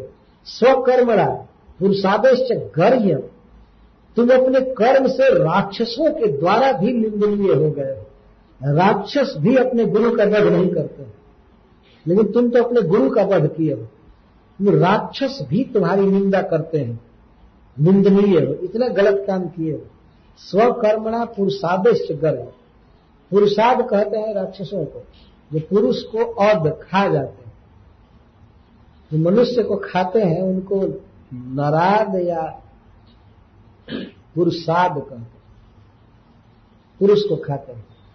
तो पुरुष को खा जाते हैं राक्षस, लेकिन वे भी किसी ब्राह्मण को और गुरु को नहीं खाते या वैष्णव को नहीं खाते कोई कोई बहुत भयंकर असुर होता है, वैष्णव को खाया करता है, लेकिन उसमें भी गुरु को नहीं खाते। उनका जो पुरोहित होता है, यज्ञ कराता है, हित करता है, उसको नहीं खाते। परंतु तो तुम तो खा गए अपने गुरु को। काट दिए मतलब तुम खा ही गए ना। स्वकर्मणा पुरुषादेश करें। और स्वकर्मणा से तात्पर्य है, जो तुमने काम किया है, विश्व का वध किया मेरे बड़े भाई का यह तुम्हारा काम था। तुमको कोई सलाह नहीं दिया, कोई देवता नहीं कहे, कोई ऊपर से नहीं कहा कि ये मारो मारने लायक है। तुम्हारा कर्म था, तुम्हारा निर्णय था नीच कहीं के। जिस तरह से तुमने मेरे भाई का और अपने गुरु का वध किया, कृष्ण मत सुन विभिन्न देह अस्पृष्ट बहनी समुदन की गिरद्रा मैं बहुत ही देर करके तुम्हारा गर्दन काटूँगा। जल्दी नहीं काटूँगा। पूरा छछना करके मारूँगा। कृच्छ्रेण कृच्छ्रेण का अर्थ है कि एक दो मिनट में नहीं मारूँगा। दो चार महीना लगाऊँगा काटते काटते। और इस तरह से छटपटा करके मरोगे। और एक एक देह को काट करके एक एक अंग को अलग अलग करूँगा। तुम्हारा हाथ काटूँगा, पैर काटूँगा, मस्तक काटूँगा, पेट फाड़ूँगा, सब काट करके और गिद्धों को डालूँगा। जलाने नहीं दूँगा। जलाने पर तुम्हारी सदगति हो जाएगी। जलाने नहीं दूँगा। फेंक दूँगा गिद्ध खाएँगे। इस तरह से इंद्र देवता से बोल ये कुछ भी नहीं करेंगे। बाद में कहते हैं कि मारिए मारिए हमको, मारिए। इंद्र से ही प्रार्थना करो। इस तरह से बोल रहे हैं। समदंत गृद्ध, अस्पृष्ट बहनी, तुम्हारे देह का स्पर्श आग से नहीं होगा बहनी मतलब आग। आग में नहीं जलाया जाए जलाओ जलाया जाओ क्योंकि कौन आएगा तुमको जलाने के लिए? किसकी हिम्मत होगी कि तुम्हारे लाश को, तुम्हारे शव को कोई जला दे? कोई नहीं जलाएगा। मैं टुकड़ा टुकड़ा करके सियार और गिद्ध को बांटूँगा। रात में सियार को बांटूँगा, दिन में गिद्ध को दूँगा, कुत्ते तो विभिन्न देहम का अर्थ कि इतना टुकड़ा करोगे कि उनको खाने में आसानी होगी। बहुत ज़्यादा नोचना कठिना नहीं पड़ेगा। बिल्कुल टुकड़ा करके बल्कि पैकेज बना बना करके दे। तो खाएँगे, खूब आसानी से खाए तुम जो इतना खा करके मोटा हुए हो स्वर्ग में, सब निकाल दूँगा। भगवान इंद्र सुन रहे हैं, अस्पृष्ट बहन इससे सिद्ध होता है कि जिन लोगों को आग में जलाया जाता है तो अग्नि के संस्पर्श से उनके पाप जल जाते हैं और उनकी सदगति होती है। अरे ज़मीन में गाड़ने से या कुत्ते को डाल देने से अधोगति होती है। ये सिद्धांत है शास्त्रों का। इसीलिए हम हिंदुओं में प्रथा है, शरीर को जला देना चाहिए, जला देना। और थोड़े से ज़मीन में बहुत बड़ा काम हो जाता है। और नहीं दूसरों की तरह एक एक मुर्दा गाड़ते जाइए तो एक दिन पूरा पृथ्वी मुर्दों से भर जाएगी। जीवित को रहने के लिए जगह नहीं मिलेगी। है ना? यदि वास्तव में इस तरह से विस्तार किया जाए तो दो चार मीटर एक घेरा तो दूसरा घेरेगा दूसरा घेरेगा घेरते घेरते जाए तो जीवित लोग कहा जाएँगे? समुद्र में रहेंगे। जब मुर्दे ही सारी दुनिया में भर जाएँगे तो जीवित कहा जाएँगे? तो जो वैदिक सिस्टम है, बहुत अच्छा है। थोड़ी सी ज़मीन हो, उसमें लाखों, करोड़ों, सौ जलाए जा सकते हैं। फिर खाली हो जाता है। भस्म उड़ जाता है, खत्म हो जाता है। वृतासुर जी कह रहे हैं कि तुम्हारे शरीर को जलाने नहीं देंगे। नहीं, भगवान इंद्र का शरीर ऐसा नहीं है कि जलाया जाए और ये जाओ स्वयं अग्नि में है, स्वयं वायु में है, आकाश में है। लेकिन यह एक एक कहावत है वास्तव में। इस तरह से कहा जाता है, तुमको जलाने नहीं दूँगा। मेरी सदगति हो जाएगी उस जलाने से। इसका मतलब कि ऐसे मारूँगा और परलोक भी तुम्हारा बिगड़ेगा। परंतु उस व्यक्ति की वास्तव में अधोगति नहीं होती है, जिसके शरीर को दूसरे जीव खाते हैं। उससे कुछ पुण्य लगता है। कुछ पुण्य प्राप्त होता है। कई लोग तो ऐसा मनोरथ किए हैं कि हमारे शरीर को दूसरे जीव खा गए क्या होगा शरीर? लेकिन भस्म करना शरीर को ज़्यादा निरापद है। अच्छा यही है। तो मैं तुम्हारे शरीर को जलाने नहीं दूँगा और समदंत गृद्ध गृद्ध खा रहे हैं। वर्तमान सामित्य वर्तमान वर्त समदंती का अर्थ खा रहे हैं गिद्ध खा रहे हैं। इसका अर्थ है कि खाएँगे। जो वर्तमान में क्रिया, वर्तमान के निकट क्रिया होने वाली होती है, उसको बिल्कुल होती ही वर्णन कर सकते हैं। तो इसीलिए कहते हैं प्रकाश तुम्हारे शरीर को गिद्ध खा रहे हैं। अर्थात तुरंत खाएँगे इसमें देर नहीं। यह भाव है इसका। और ये कह करके कहते हैं, यदि मान लीजिए भगवान इंद्र कहे कि कैसे तुम मेरा वध कर सकते हो, और भी हमारे साथी हैं ये तो कहते हैं, अन्य ये नृशंस गया अरे नृशंस, अरे कठोर व्यवहार वाले, ये जो लोग अज्ञ लोग हैं, ये मूर्ख जो तुम्हारा साथ दे रहे हैं, ये देवता जो हाथ में अस्त्र लिए हैं अभी मरे हुए जैसे पड़े थे, अब खड़े हो गए हैं। मैं इनको पैर से रौंदा हूँ। ये सब तुम्हारे पीछे पीछे यदि खड़े हो करके और हथियार लेकर के मुझ पर प्रहार करने की कोशिश किए ना तो मैं इन लोगों के द्वारा भूतनाथों का भजन करूँगा, यजन करूँगा, पूजा करूँगा। इन लोगों के द्वारा पूजा करूँगा। कैसे? अपने तीक्ष्ण सूल से इनका मस्तक काटूँगा सबका, और उसे जो ताज़ा रक्त निकलेगा, वो अर्पण करूँगा भूतनाथों को, भैरव आदि को पिएँगे, और इनके मस्तक को फेंकूँगा नई नई माला बनेगी मुंडमाल पहनेंगे भगवान शिव के कैलाश में नए नए मस्तक जाएँगे, और वहाँ के जितने भूतनाथ हैं, भैरव या चाहे भगवान शिव आदि, वो नए मुंड की माला पहनेंगे। इस तरह से पूजन करूँगा। आज भूतनाथों की उपासना करूँगा। भूतनाथ हम सगड़ा तुम लोग तैतीस करोड़ से भी ज़्यादा संख्या में हो, बहुत ज़्यादा संख्या में हो, इतना मस्तक काट करके भेजूँगा तो भूतनाथों को तो नई मुंडमाल बनेगी ही सगड़ा उनके जो गण हैं, नौकर चाकर सब भी नई नई माला पहनेंगे। समझ गए ना? खून ताज़ा ताज़ा पीने को दूँगा उनको। दूँगा क्या? भेजना पड़ेगा? ऐसे नहीं होता है। स्मशान भूमि में जहाँ वध होता है बहुत लोगों का तो भूत प्रेत स्वयं ही आ करके वो गेंदा खेलते हैं मस्तक का। फुटबॉल खेलते हैं। ऐसा वर्णन है भागवत मस्तक का फुटबॉल खेलते हैं। जब जब भरत जी को मारने के लिए डाकू ले गए थे और भद्रकाली ने जब काटा वहाँ पर डाकुओं को, ये लिखा गया है कि भद्रकाली के जो गढ़ थे, वे लोग फुटबॉल खेलने लगे उनके। मस्तक से और उनके मस्त कटने से, शरीर कटने से जो गरम गरम खून निकला उसको खप्पर में लेकर के पीने लगी उसे। नाचने लगी। भद्रकाली की जो सहेलियाँ थी, वैसे ही उनके समान ही भयावह थी। वो सब गाने लगी, नाचने लगी, खून पीने लगी। तो मैं इस तरह से पूजा करूँगा। अगर ये लोग खड़े हुए ना तो सबको काट करके और भैरवनाथ आदि की पूजा दूँगा।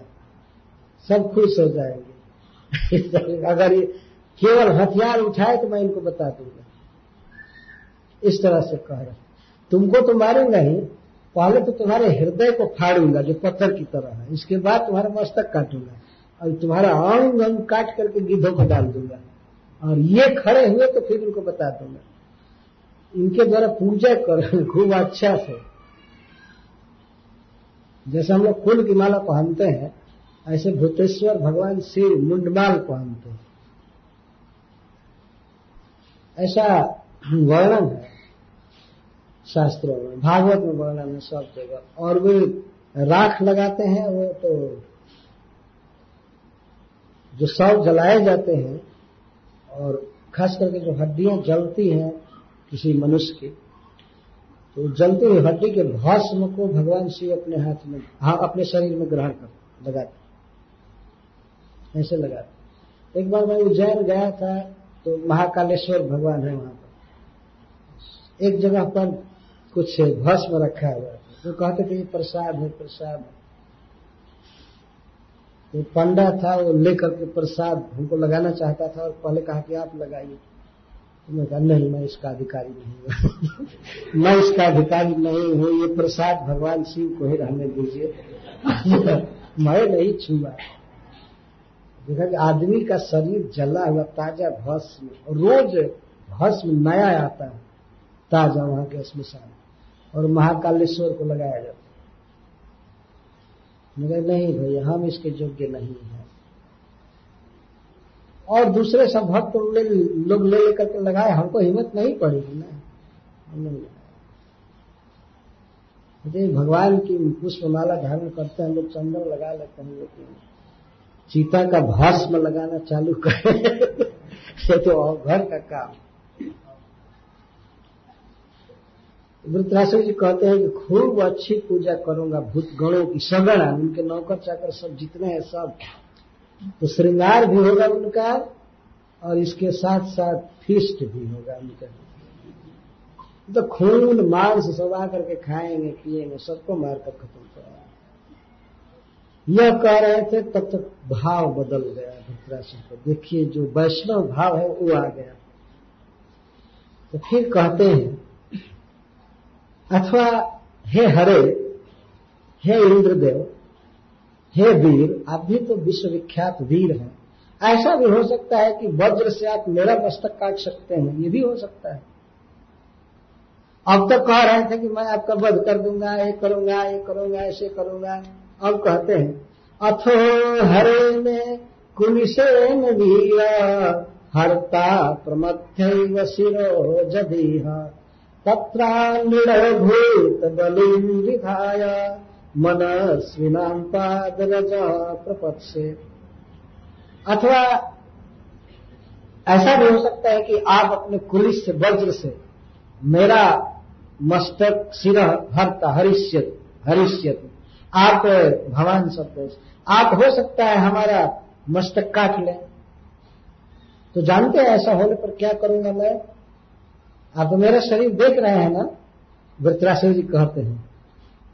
तो मैं जितने संसार में जीव हैं, गीध कौआ सियार, या जितने मांसाहारी जीव हैं, सबको बहुत बड़ा भोज दूँगा। मेरे शरीर को लोग खाएँगे और मैं जाऊँगा भगवान के धाम में, कहने का आशय। यदि आप हमारा सिर काटते हैं तो मैं भूत बलि दूँगा। क्योंकि वृत्रासु जानते थे कि हमारे शरीर को जलाने भर ईंधन संसार में है ही नहीं। कौन जलाएगा इतना भारी शरीर, कौन? ये कह तो भूत बलिंग विधायक और इंद्र के लिए हरि शब्द कह रहे हैं, और वीर। इंद्र भी एक विश्वविख्यात वीर है। इंद्र को सदा युद्ध करना पड़ता है। पहले तो सौ अश्वमेध यज्ञ करने में उनको युद्ध करना पड़ा होगा। जिस समय मनुष्य रहे होंगे इस पृथ्वी पर तो सौ अश्वमेध यज्ञ करना पड़ता है इंद्र बनने के लिए। तो एक एक अश्वमेध यज्ञ में ही कितना विजय करना पड़ा होगा। और ऊपर जब इंद्र बन जाता है व्यक्ति तो दैत्यों से भाई, इससे युद्ध, उससे युद्ध, रोज तो युद्ध ही है। और इन समस्त युद्धों में इंद्र जीत जीत करके तो टीके थे ना। तो वृतासुर जी कह रहे हैं कि हो सकता है कि आप ही मेरा वध कर दें, क्योंकि आप भी तो एक वीर हैं। और आपके हाथ में कुलिस है, वज्र है। कुलिस शब्द का करके याद दिला रहे हैं कि ये जो वज्र बनाया गया है, मेरा वध करने के लिए बनाया गया है। तो जब ईश्वर की ये योजना है, भगवान की इच्छा है, और आप एक वीर हैं ही तो हो सकता है कि आप मेरा मस्तक काट दें। कितनी सुंदर वाणी निकल रही है। युद्ध का मैदान है, लेकिन ऐसे कह रहे हो सकता है आप मेरा वध कर दें। जब तत्र इस स्थिति में तदा जब मेरा वध आप कर देंगे तो जानते हैं मैं क्या करूँगा? भूत बलिंग विधाय। मैं अपने विशाल देह से भूत बलिंग विधाय। भूत मैंने जीव। जीवों को बलि दूँगा, भोजन दूँगा। मेरे शरीर को ये लोग खाएँगे, इधर सब जीव सुख में होंगे। उनका फिस्ट होगा। और मैं कहा जाऊँगा? मनस्वी नाम पद रजह प्रपक्ष। से मैं धीरों के पद को प्राप्त करूँगा, उनके चरण रज को प्राप्त करूँगा। धीर मतलब नारद आदि महानुभाव। बड़े बड़े भक्तों को मनस्वी कहते हैं, धीर कहते हैं। मैं जाऊँगा, वे जहाँ जाते हैं। वे भगवान के धाम में जाते हैं, भगवान की सेवा में जाते हैं। तो मैं तो जाऊँगा भगवान की सेवा में। शरीर का इधर बहुत हमको भी लाभ है। मैं वैकुंठ जाऊँगा। आपको लाभ है कि आप स्वर्ग में निर्विघ्न रहेंगे। हमारा धर्म भय नहीं रहेगा। और जीव भी खुशी से नाचेंगे कि इतना भारी मांस और खून मिला खाने के लिए। तो ये अवसर दीजिए हमको। यही इनका वास्तविक इनकी वास्तविक इच्छा है।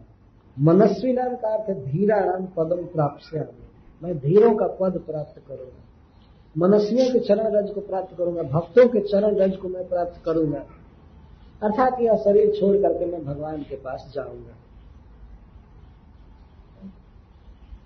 यह जब बात इंद्र ने सुना तो इंद्र देवता तो लड़ने का विचार ही छोड़ दिए।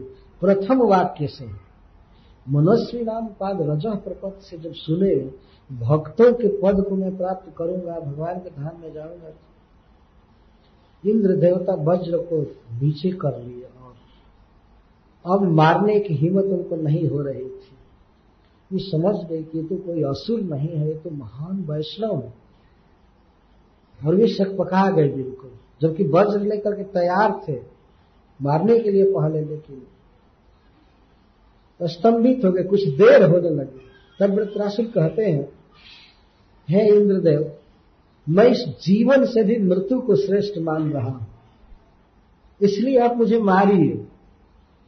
सुरेश कस्मान नहीं सी वज्रम पुरस्थित वैमयमोघम माँ संश्रेष्ठा न गदेव वज्रम। स्या निष्फलम कृपणार्थे वयांचा। हे सुरेश, हे देवताओं के ईश्वर, वज्रम कस्मन न हिलोसी आप वज्र को क्यों नहीं मुझ पर चला रहे हैं? आप क्यों नहीं वज्र को चला रहे हैं? आप क्या सोचते हैं? चलाइए चलाइए, मुझ पर वज्र चलाइए। मैं आपका प्रसिद्ध वैरी हूँ। आपने देखा ना, आपके हाथी को कितना ज़ोर से मैं मारा और आपकी सेना को मैं किस तरह रौंद रहा था। देखा, आपका मैं वैरी हूँ। आपको मारने के लिए मुझे उत्पन्न किया गया है। आप मुझे मारिए, नहीं तो मैं मार दूँगा आपको। ये कहते हैं। मुझे इसीलिए पैदा किया गया है। बैरी मैं आपका बैरी हूँ और पूरा स्थिति आपके सामने आ गया हूँ। और आपके हाथ में अमोघ वज्र है। यह निष्फल नहीं होगा। जो वज्र आपके हाथ में है, वो भगवान की इच्छा से बना हुआ है और महान भक्त दधीची मुनि का तेज है इसमें, तपस्या का। तो आप मुझे मारिए, क्यों नहीं चला रहे हैं? सुरेश, कस्मन न हिनोसी वज्रम। वज्र क्यों नहीं हम देते हैं, चला देते हैं? क्यों नहीं चला रहे हैं? क्या सोच रहे हैं आप? अब कब समय आएगा वज्र चलाने के लिए? आप ये बताइए, वज्र किसके लिए उत्पन्न किया गया है? मुझे मारने के लिए ना? और मैं आपका प्रसिद्ध शत्रु सामने आ गया हूँ। तो चलाइए। तो मान लीजिए, अगर इंद्र भगवान कहें कि गदा इवन निष्फलम जास्यति इति विभेन मैं डर रहा हूँ कि वज्र भी गदा की तरह निष्फल हो जाएगा। इसलिए नहीं चला रहा हूँ। मान लीजिए अगर इंद्र देवता कहे पहले गदा को चलाए थे तो उसी गदा को वृत्रासुर पकड़कर हाथी पर चला दिए। और इंद्र वज्र चलाएँगे और उसी वज्र को पकड़ कर यदि वृत्रासुर इंद्र पर चला दिए तब क्या होगा? तो भगवान इंद्र को एक भय भी हो गया। चलाना खतरनाक है। जब तक मैं इस पर चलाया नहीं, तब तक यह वीर मुझ पर नहीं प्रहार किया। इंद्र देवता ने देखा था। पहले मैं इस पर प्रहार किया, तब मुझ पर प्रहार किया। अगर दूसरी बार मैं वज्र चला दूँगा और वज्र लेकर के हम पर चला दे तो फिर क्या होगा? इसलिए चला नहीं रहे थे। और दूसरी बात यह थी कि वे वैष्णव समझ करके नहीं चला रहे एक ब्राह्मण की हत्या किए थे। उसी ब्रह्म हत्या का पाप किसी तरह से धोए और वृत्रासुर का वध करके दूसरा पाप नहीं कमाना चाहते।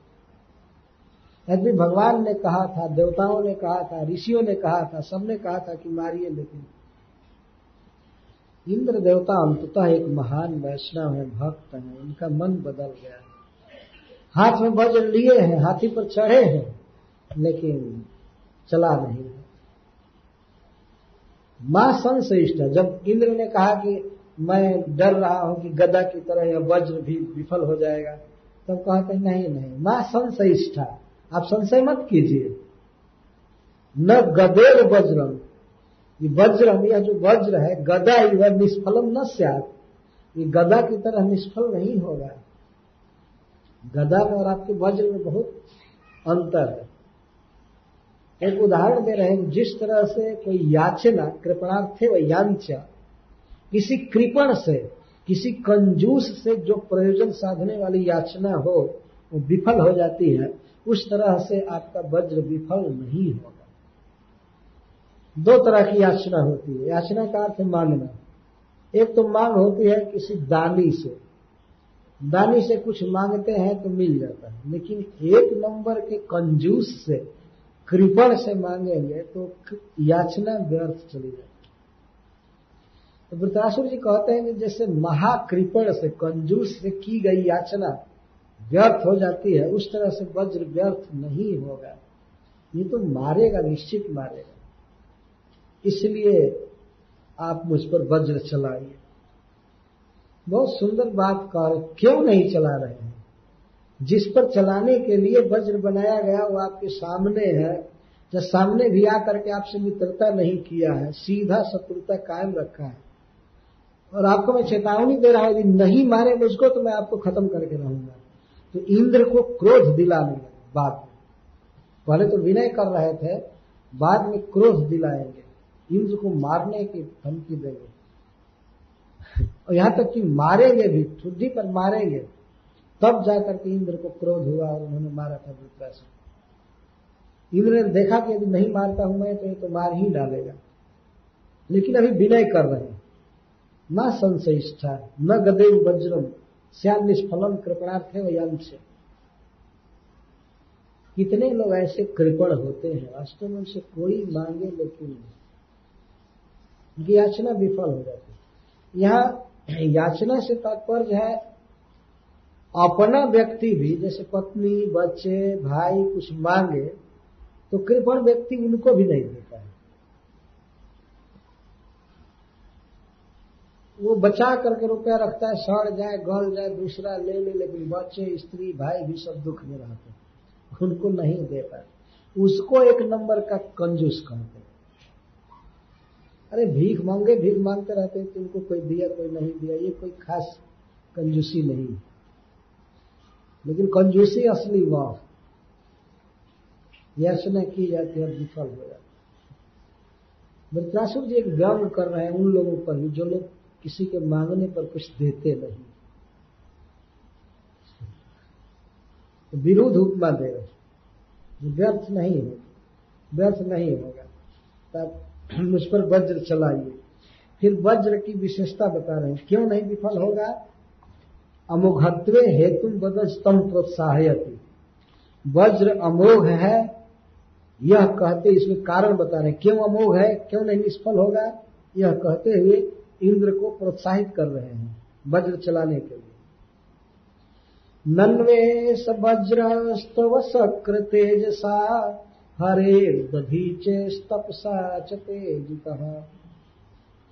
हे हरे हे, हे इंद्रदेव ननु ऐसा तव वज्र ये जो आपका वज्र है ऐसा का अर्थ है तव करे स्थिता आपके हाथ में जो ये वज्र है, जानते हैं क्या चीज़? आप तो सब जानते हैं। आपके सामने बना है, आपकी प्रार्थना से बना है वज्र क्या है? गदा के इतिहास में और वज्र के इतिहास में बहुत अंतर है। ये जो आपका वज्र है, हे शक्र, हे सौ अश्वमेध यज्ञ करने वाले, हे महावीर आपका जो वज्र है, हरे तेज सा तेजित। भगवान विष्णु के तेज से संपन्न है और दधीचे तपसा च तेजित। और दधीची मुनि के तपस्या के तेज से तीक्ष्ण हो चुका है। उसका तेज बढ़ गया। तो इसमें भगवान का तेज है और दधीची मुनि की तपस्या है। इसलिए आपका वज्र विफल नहीं होगा। तेना शत्रु जही विष्णु जंत्री इसी से तेना एवं उसी वज्र से आप अपने शत्रु का वध कर, कर दीजिए। आप मुझे मारिए। तो न कहकर के शत्रु कह रहे हैं। और मैं कौन हूँ आपका? आपका शत्रु हूँ। यदि नहीं मुझे मारेंगे तो मैं आपकी हालत बिगाड़ दूँगा। ये समझ लीजिए। मैं आपका शत्रु हूँ। आपके विरुद्ध में जन्मा हूँ। और आपके हाथ में वज्र है। तो तेना एवं उसी वज्र से ही शत्रु जही इस शत्रु का वध कीजिए। अच्छा, अगर आप यह कहे कि ठीक है तुम मेरे शत्रु हो यह वज्र भी अमोघ है लेकिन मैं क्यों वध करूँ? मैं क्यों ऐसा स्वच्छंद काम करूँ? तो कहते नहीं नहीं विष्णु जंत्रित ऊपर से विष्णु ने भगवान ने आपको आदेश दिया है मेरा वध करने के लिए।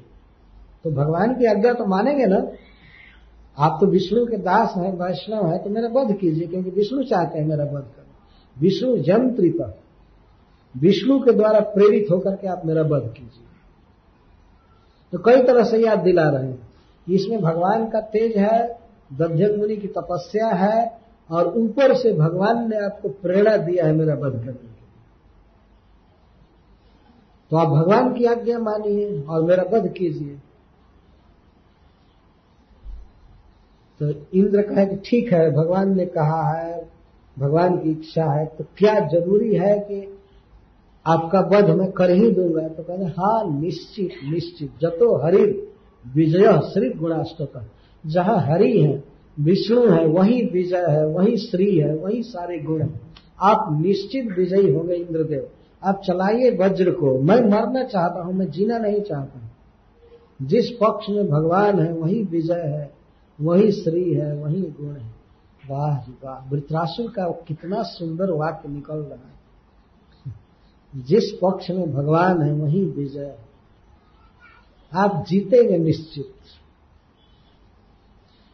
और अपने प्रति भी कह रहे हैं कि मेरे साथ भी भगवान है, भीतर से इनका आशय है, मैं भी जीत ही रहा हूँ।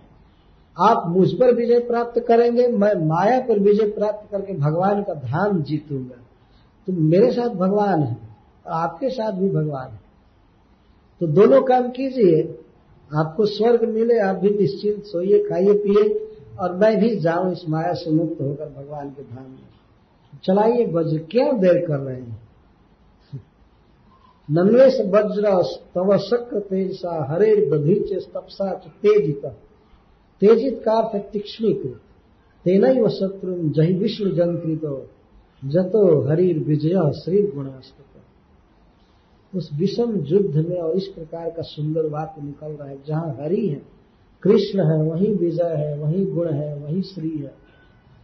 वही सौभाग्य है, सफलता है, धन है, सब कुछ वही, सारे गुण वही। हरे कृष्णा हरे कृष्णा कृष्णा कृष्णा, हरे हरे हरे इस प्रकार से ये वास्तव में याद रखने लायक सब वचन है। श्लोक याद रखने लायक है वृत्रासु क्या वचन बोल रहे हैं? और युद्ध में बोल रहे हैं। शरीर छोड़ना चाहते थे चाहते थे कि इंद्र वज्र चला वज्र को हाथ में दे करके खुश हो रहे थे कि अच्छा इतना निकट मेरा वध करने के लिए वज्र आ गया तो किसी के मन में शंका हुई तो इसके पहले इतना क्यों कठोर इंद्र से बोल रहे थे? वो पहले इसलिए बोल रहे थे कि वो आसुर भाव रह रह कर उनको अभिभूत कर रहा था। लेकिन आते आते धीरे धीरे तिरोहित हो रहा था आसुर भाव। इनका जो स्वाभाविक भाव था भगवान के प्रति उभर रहा उभर रहा। हम लोग भी देखते हैं, कई बातें जैसे हम लोग सो जाते हैं, नींद आने लगती है तो उस समय जो काम करने की शक्ति होती है, वो ढकने लगती है, ढकने लगती इतना आदमी कमज़ोरी का अनुभव करता है सोते समय कि स्विच ऑफ़ भी नहीं कर सकता। दूसरों को कहता है, सोच ऑफ़ कर अभी सवेरे जग करके फ्रेश हो जाता है। कभी बीमार हो जाते हैं, कभी भूख लग जाता है, कुछ हो जाता है। लेकिन अब धीरे धीरे इनका असर उतर रहा उतर रहा है, अपने स्वरूप में हो रहा स्वरूप में होने पर नहीं चाहते हैं कि मैं इस असुर शरीर में रहूँ और भक्तों को, देवराज इंद्र आदि को मैं दुख दूँ यह करूँ। मैं भगवान के धाम में जाऊँ। जैसे पहले मैं उनकी सेवा में था, वैसे मैं जाना चाहता हूँ। इस बात को वृत्राश्वर जी कह रहे हैं। महाराज, परीक्षित का उत्साह कितना बढ़ रहा होगा। वो भी देह त्यागने वाले थे। और वृत्रासुर जी प्रार्थना कर रहे हैं कि आप हमारे देह को मारिए, नष्ट कीजिए। महाराज, परीक्षित का उत्साह बहुत बढ़ रहा होगा देह त्यागने के लिए और भगवान के पास जाने के लिए। और इसके बाद कह रहे हैं कि आप ये चिंता मत कीजिए कि हमको मारेंगे तो पीड़ा होगी। देवराजेंद्र ने कहा कि यदि मैं आप पर वज्र मारूँगा तो आपको बहुत कष्ट होगा। आप छटपटा जाएँगे, बहुत पीड़ा होगी। तो कहते नहीं, मुझे कोई पीड़ा नहीं होगी। पीड़ा का अनुभव मन करता है ना। मैं तो मन को भगवान शंकरषण के चरण कमल में लगा दूँगा और पता भी नहीं चलेगा कि आपका वज्र कम मेरे देह पर लगा। आप चिंता मत कीजिए। अहम समाधाय मनोजथा संकर्षणस्त चरणारविंदे तद वज्र रंभो लुलित ग्राम्य पाश गति निर्जाम कहा हननेन मम पीड़ा सद इति अपनी माँ संशिष्टा अहम इति तो विद्रासुर जी कहते हैं कि आप ये शंका मत कीजिए कि आप मारेंगे तो हमको बहुत दुख होगा, नहीं। हमारे पति, अर्थात हमारा पालन करने वाले पाति की पति जो पालन करता है, उसको पति कहते हैं। मृतराशु जी कहते हैं कि हमारे जो पति हैं, हमारे स्वामी संकर्षण देव, उन्होंने जिस विधि से हमको कहा है कि ऐसे मुझमें मन लगाना चाहिए, जथा आह। जथा संकर्षण आह जथा भगवान संकर्षण ने कहा है कि ऐसे भजन करना चाहिए, ऐसे मन लगाना चाहिए। ये सोलहवें अध्याय में वर्णन है, इसी स्कंध के आगे वर्णन है। क्या भगवान शंकरषण देव ने इनको उपदेश किया?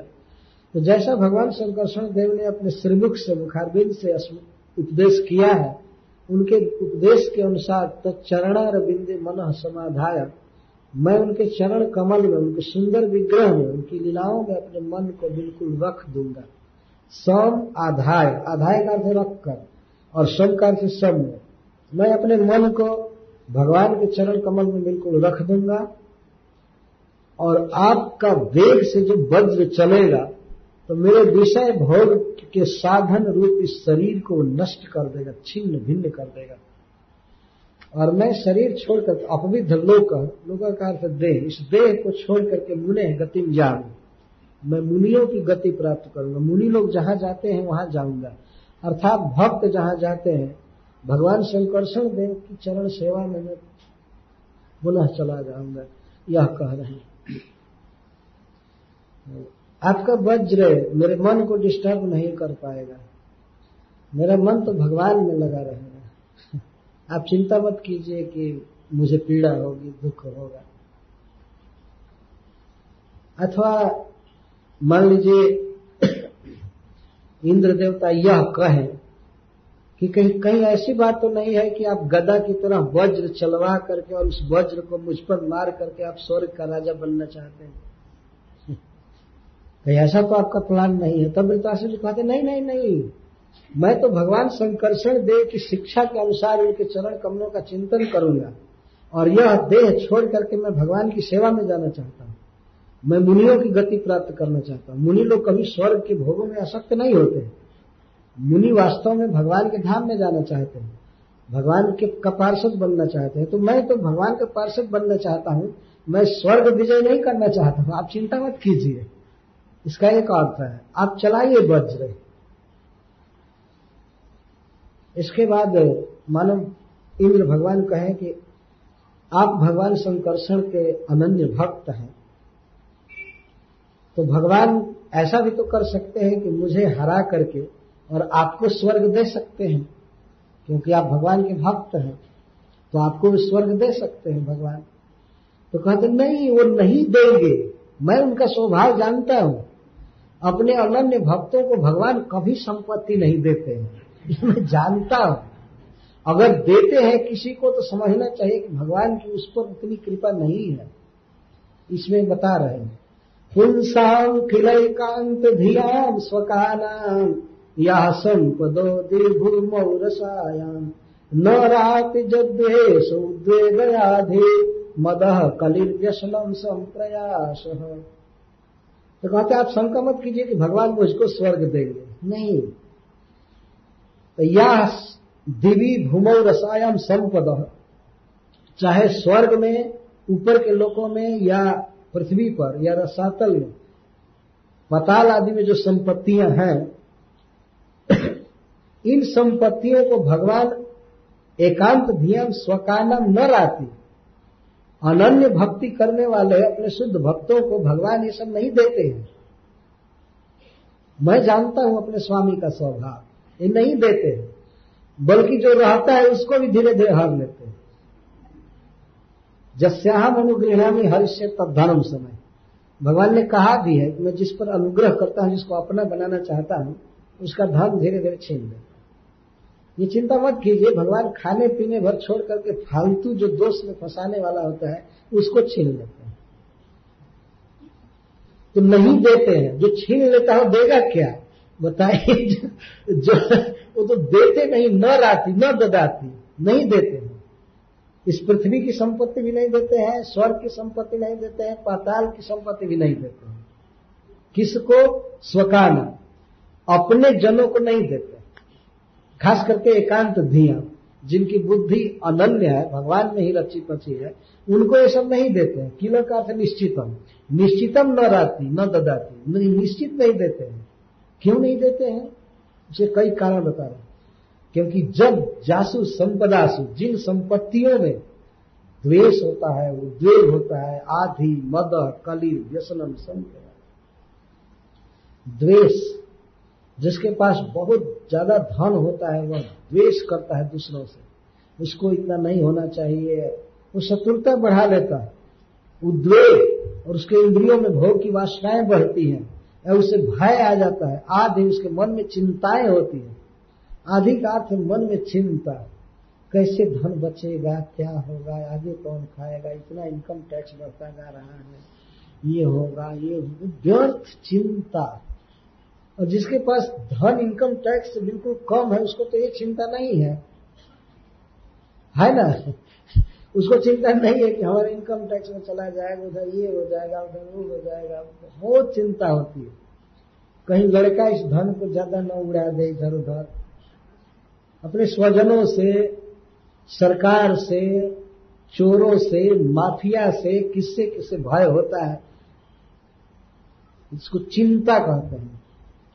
धन नहीं रहने पर चिंता नहीं होती। नहीं रहने पर तो हरे कृष्णा हरे कृष्णा कृष्णा हरे हरे बहुत चिंता रहती है। और मद, और घमंड हो जाता है कि मुझको इतना है, ये है, वो है। जिसमें मद है वो क्या भगवान का भजन करेगा? वो अपने को धन में समझ रहा है, धन आदि के कारण। और कली कला होता है, धन के लिए झगड़ा होता है। झगड़ा का सामना करना पड़ता है। जब देखिए, तब कोर्ट में ही व्यक्ति को जाना पड़ता है। उससे झगड़ा हो रहा है, मारपीट हो रही है, ये हो रहा है, और व्यसन।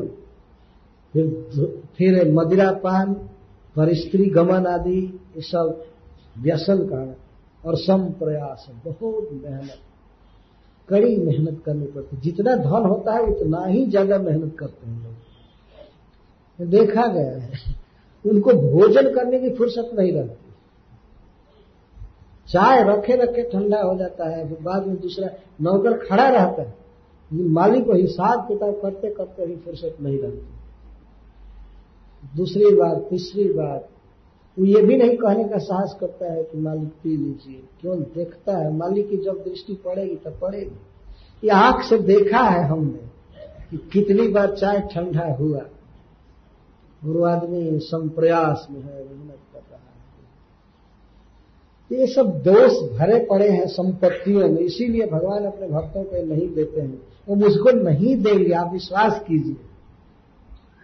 मुझको देने वाले नहीं है। तरहीकिम विधत्ते तो मान लीजिए, अगर भगवान इंद्र पूछे कि भगवान अपने अनन्य भक्तों के साथ क्या व्यवहार करते हैं, क्या देते हैं? देते क्या है? तरवर त्रैवर्ग कायास विघात मस्मत पतिर विधत्ते पुरुष शक्र तो तो में जो भगवत प्रसाद है, ये दुर्लभ किंचन गोचर ये ऐसा करते हैं कि भक्त हो करके अगर कोई त्रैवर्गिक आयास करे, त्रैवर्ग, त्रिवर्ग त्रिवर्ग का अर्थ धर्म, अर्थ, काम, इसको त्रिवर्ग कहते हैं। और स्वर्ग पाने के लिए, पैसा पाने के लिए और इंद्रिय भोगों के लिए जो भक्त प्रयास करता है उसको त्रैवर्गिक आयास कहते हैं। तो भगवान तो भोगों को देते नहीं, अगर कोई इन भोगों के लिए, अर्थ, धर्म, काम के लिए आयास करे तो उस पर विघातम विधत्ते उस पर और विघात कर देते सफल नहीं होने। यही करते हैं। यदि मैं चाहूँगा कि स्वर्ग जीतू तो मुझको भगवान जीतने नहीं देंगे। देखिए उनकी व्यवस्था। अब मेरे शरीर भी जाने वाला है। मैं स्वर्ग क्या भोगूँगा? यही भगवान की कृपा है। तत्व में जो भगवत प्रसाद है। जब किसी भक्त का व्यापार सफल न हो, ऐश्वर्य आदि न प्राप्त हो तो समझना चाहिए कि ये भगवान की कृपा इस व्यक्ति पर हो रही तत्वमेय भगवत प्रसाद। भगवत प्रसाद तब अनुमेय है। यदि सफलता मिले बहुत बहुत संपत्ति, बहुत बड़ा बड़ा पोस्ट, पद आने लगे तो समझना चाहिए कि भगवान की सम्यक कृपा नहीं है। पूरी पूरी कृपा इस पर नहीं है। ये कहने का भाव भाव है कि आप पर भगवान की पूरी कृपा नहीं है, इसलिए आप स्वर्ग लेंगे ये मैं जानता हूँ। परंतु मुझ पर पूरी कृपा है, मैं तो जाऊँगा बैकुंठ। मुझे यहाँ के भोगों से कोई तात्पर्य नहीं है। भगवान मुझे नहीं देंगे मैं अपने स्वामी का स्वभाव पूरा जानता हूँ। तत्व में ये भगवत प्रसाद हो और भगवान का यह प्रसाद दुर्लभ है, अन्य अन्य लोगों के द्वारा। दूसरे लोग तो काँप जाएँगे कि अरे बाप रे बाप, कृष्ण ऐसी कृपा करते हैं। वो लोग नहीं समझ सकते, लेकिन अकिंचन गोचर जो अकिंचन है, कृष्ण के अतिरिक्त जिनकी कहीं ममता नहीं है, वे लोग समझ जाते हैं कि भगवान कितने दयालु हैं, कितने कृपालु हैं। अपना बनाना चाहते हैं तो ऐसा करते हैं। इसीलिए हमको स्वर्ग नहीं लेने देंगे। आपको ही स्वर्ग का राजा बनाएँगे, क्योंकि आप पर अभी उनकी पूरी कृपा नहीं हुई आप बाद में रियलाइज़ करेंगे। आप समझते हैं कि विष्णु आपके पक्ष में है, लेकिन खुलन खुलन मेरे पक्ष में है। एक को स्वर्ग देना, इस प्राकृतिक जगत में बाँध करके रखना और दूसरे को अपनी सेवा में बुला लेना, क्या आप नहीं जानते कि किस पर किस पर कृपा है? एक को डायरेक्ट पार्षद बनाकर अपने चरणों में लेना और एक को छोड़ देना, स्वर्ग का राजा बनो, वो कृपा तो ज़रूर आप पर भी है, लेकिन हमारे सामने जो कृपा है, भगवान की, वो आप पर कुछ भी नहीं है। हमारे पर और आप पर जो कृपा है, उसकी कोई तुलना नहीं है। मुझ पर बहुत स्नेह है भगवान का। इसीलिए भगवान संकर्षण मुझको ये सब संपत्ति नहीं देंगे। अतः मैं भी निश्चिंत हूँ कि वे देंगे भी नहीं, और मैं लेना चाहता भी नहीं हूँ। मैं चाहता हूँ देह त्यागना इसलिए आप मेरा वध कीजिए, चलाइए चलाइए। बार बार निहोरा कर रहे थे, लेकिन अब काहे को भगवान इंद्र चलाने जाए बच पहले युद्ध के पहले मारने की इच्छा भी थी या युद्ध के शुरू में, लेकिन अब तो कतई उनका मन नहीं था कि मैं फिर वध करूँगा। तो जब इंद्र ऐसे किंग करता, विमूढ़ थे, चुपचाप थे तो उस समय वृत्रासुर जी डायरेक्ट भगवान से प्रार्थना करने लगे। वो चार श्लोक कल कहे जाएँगे, जिन्होंने डायरेक्ट भगवान से कहा, हरे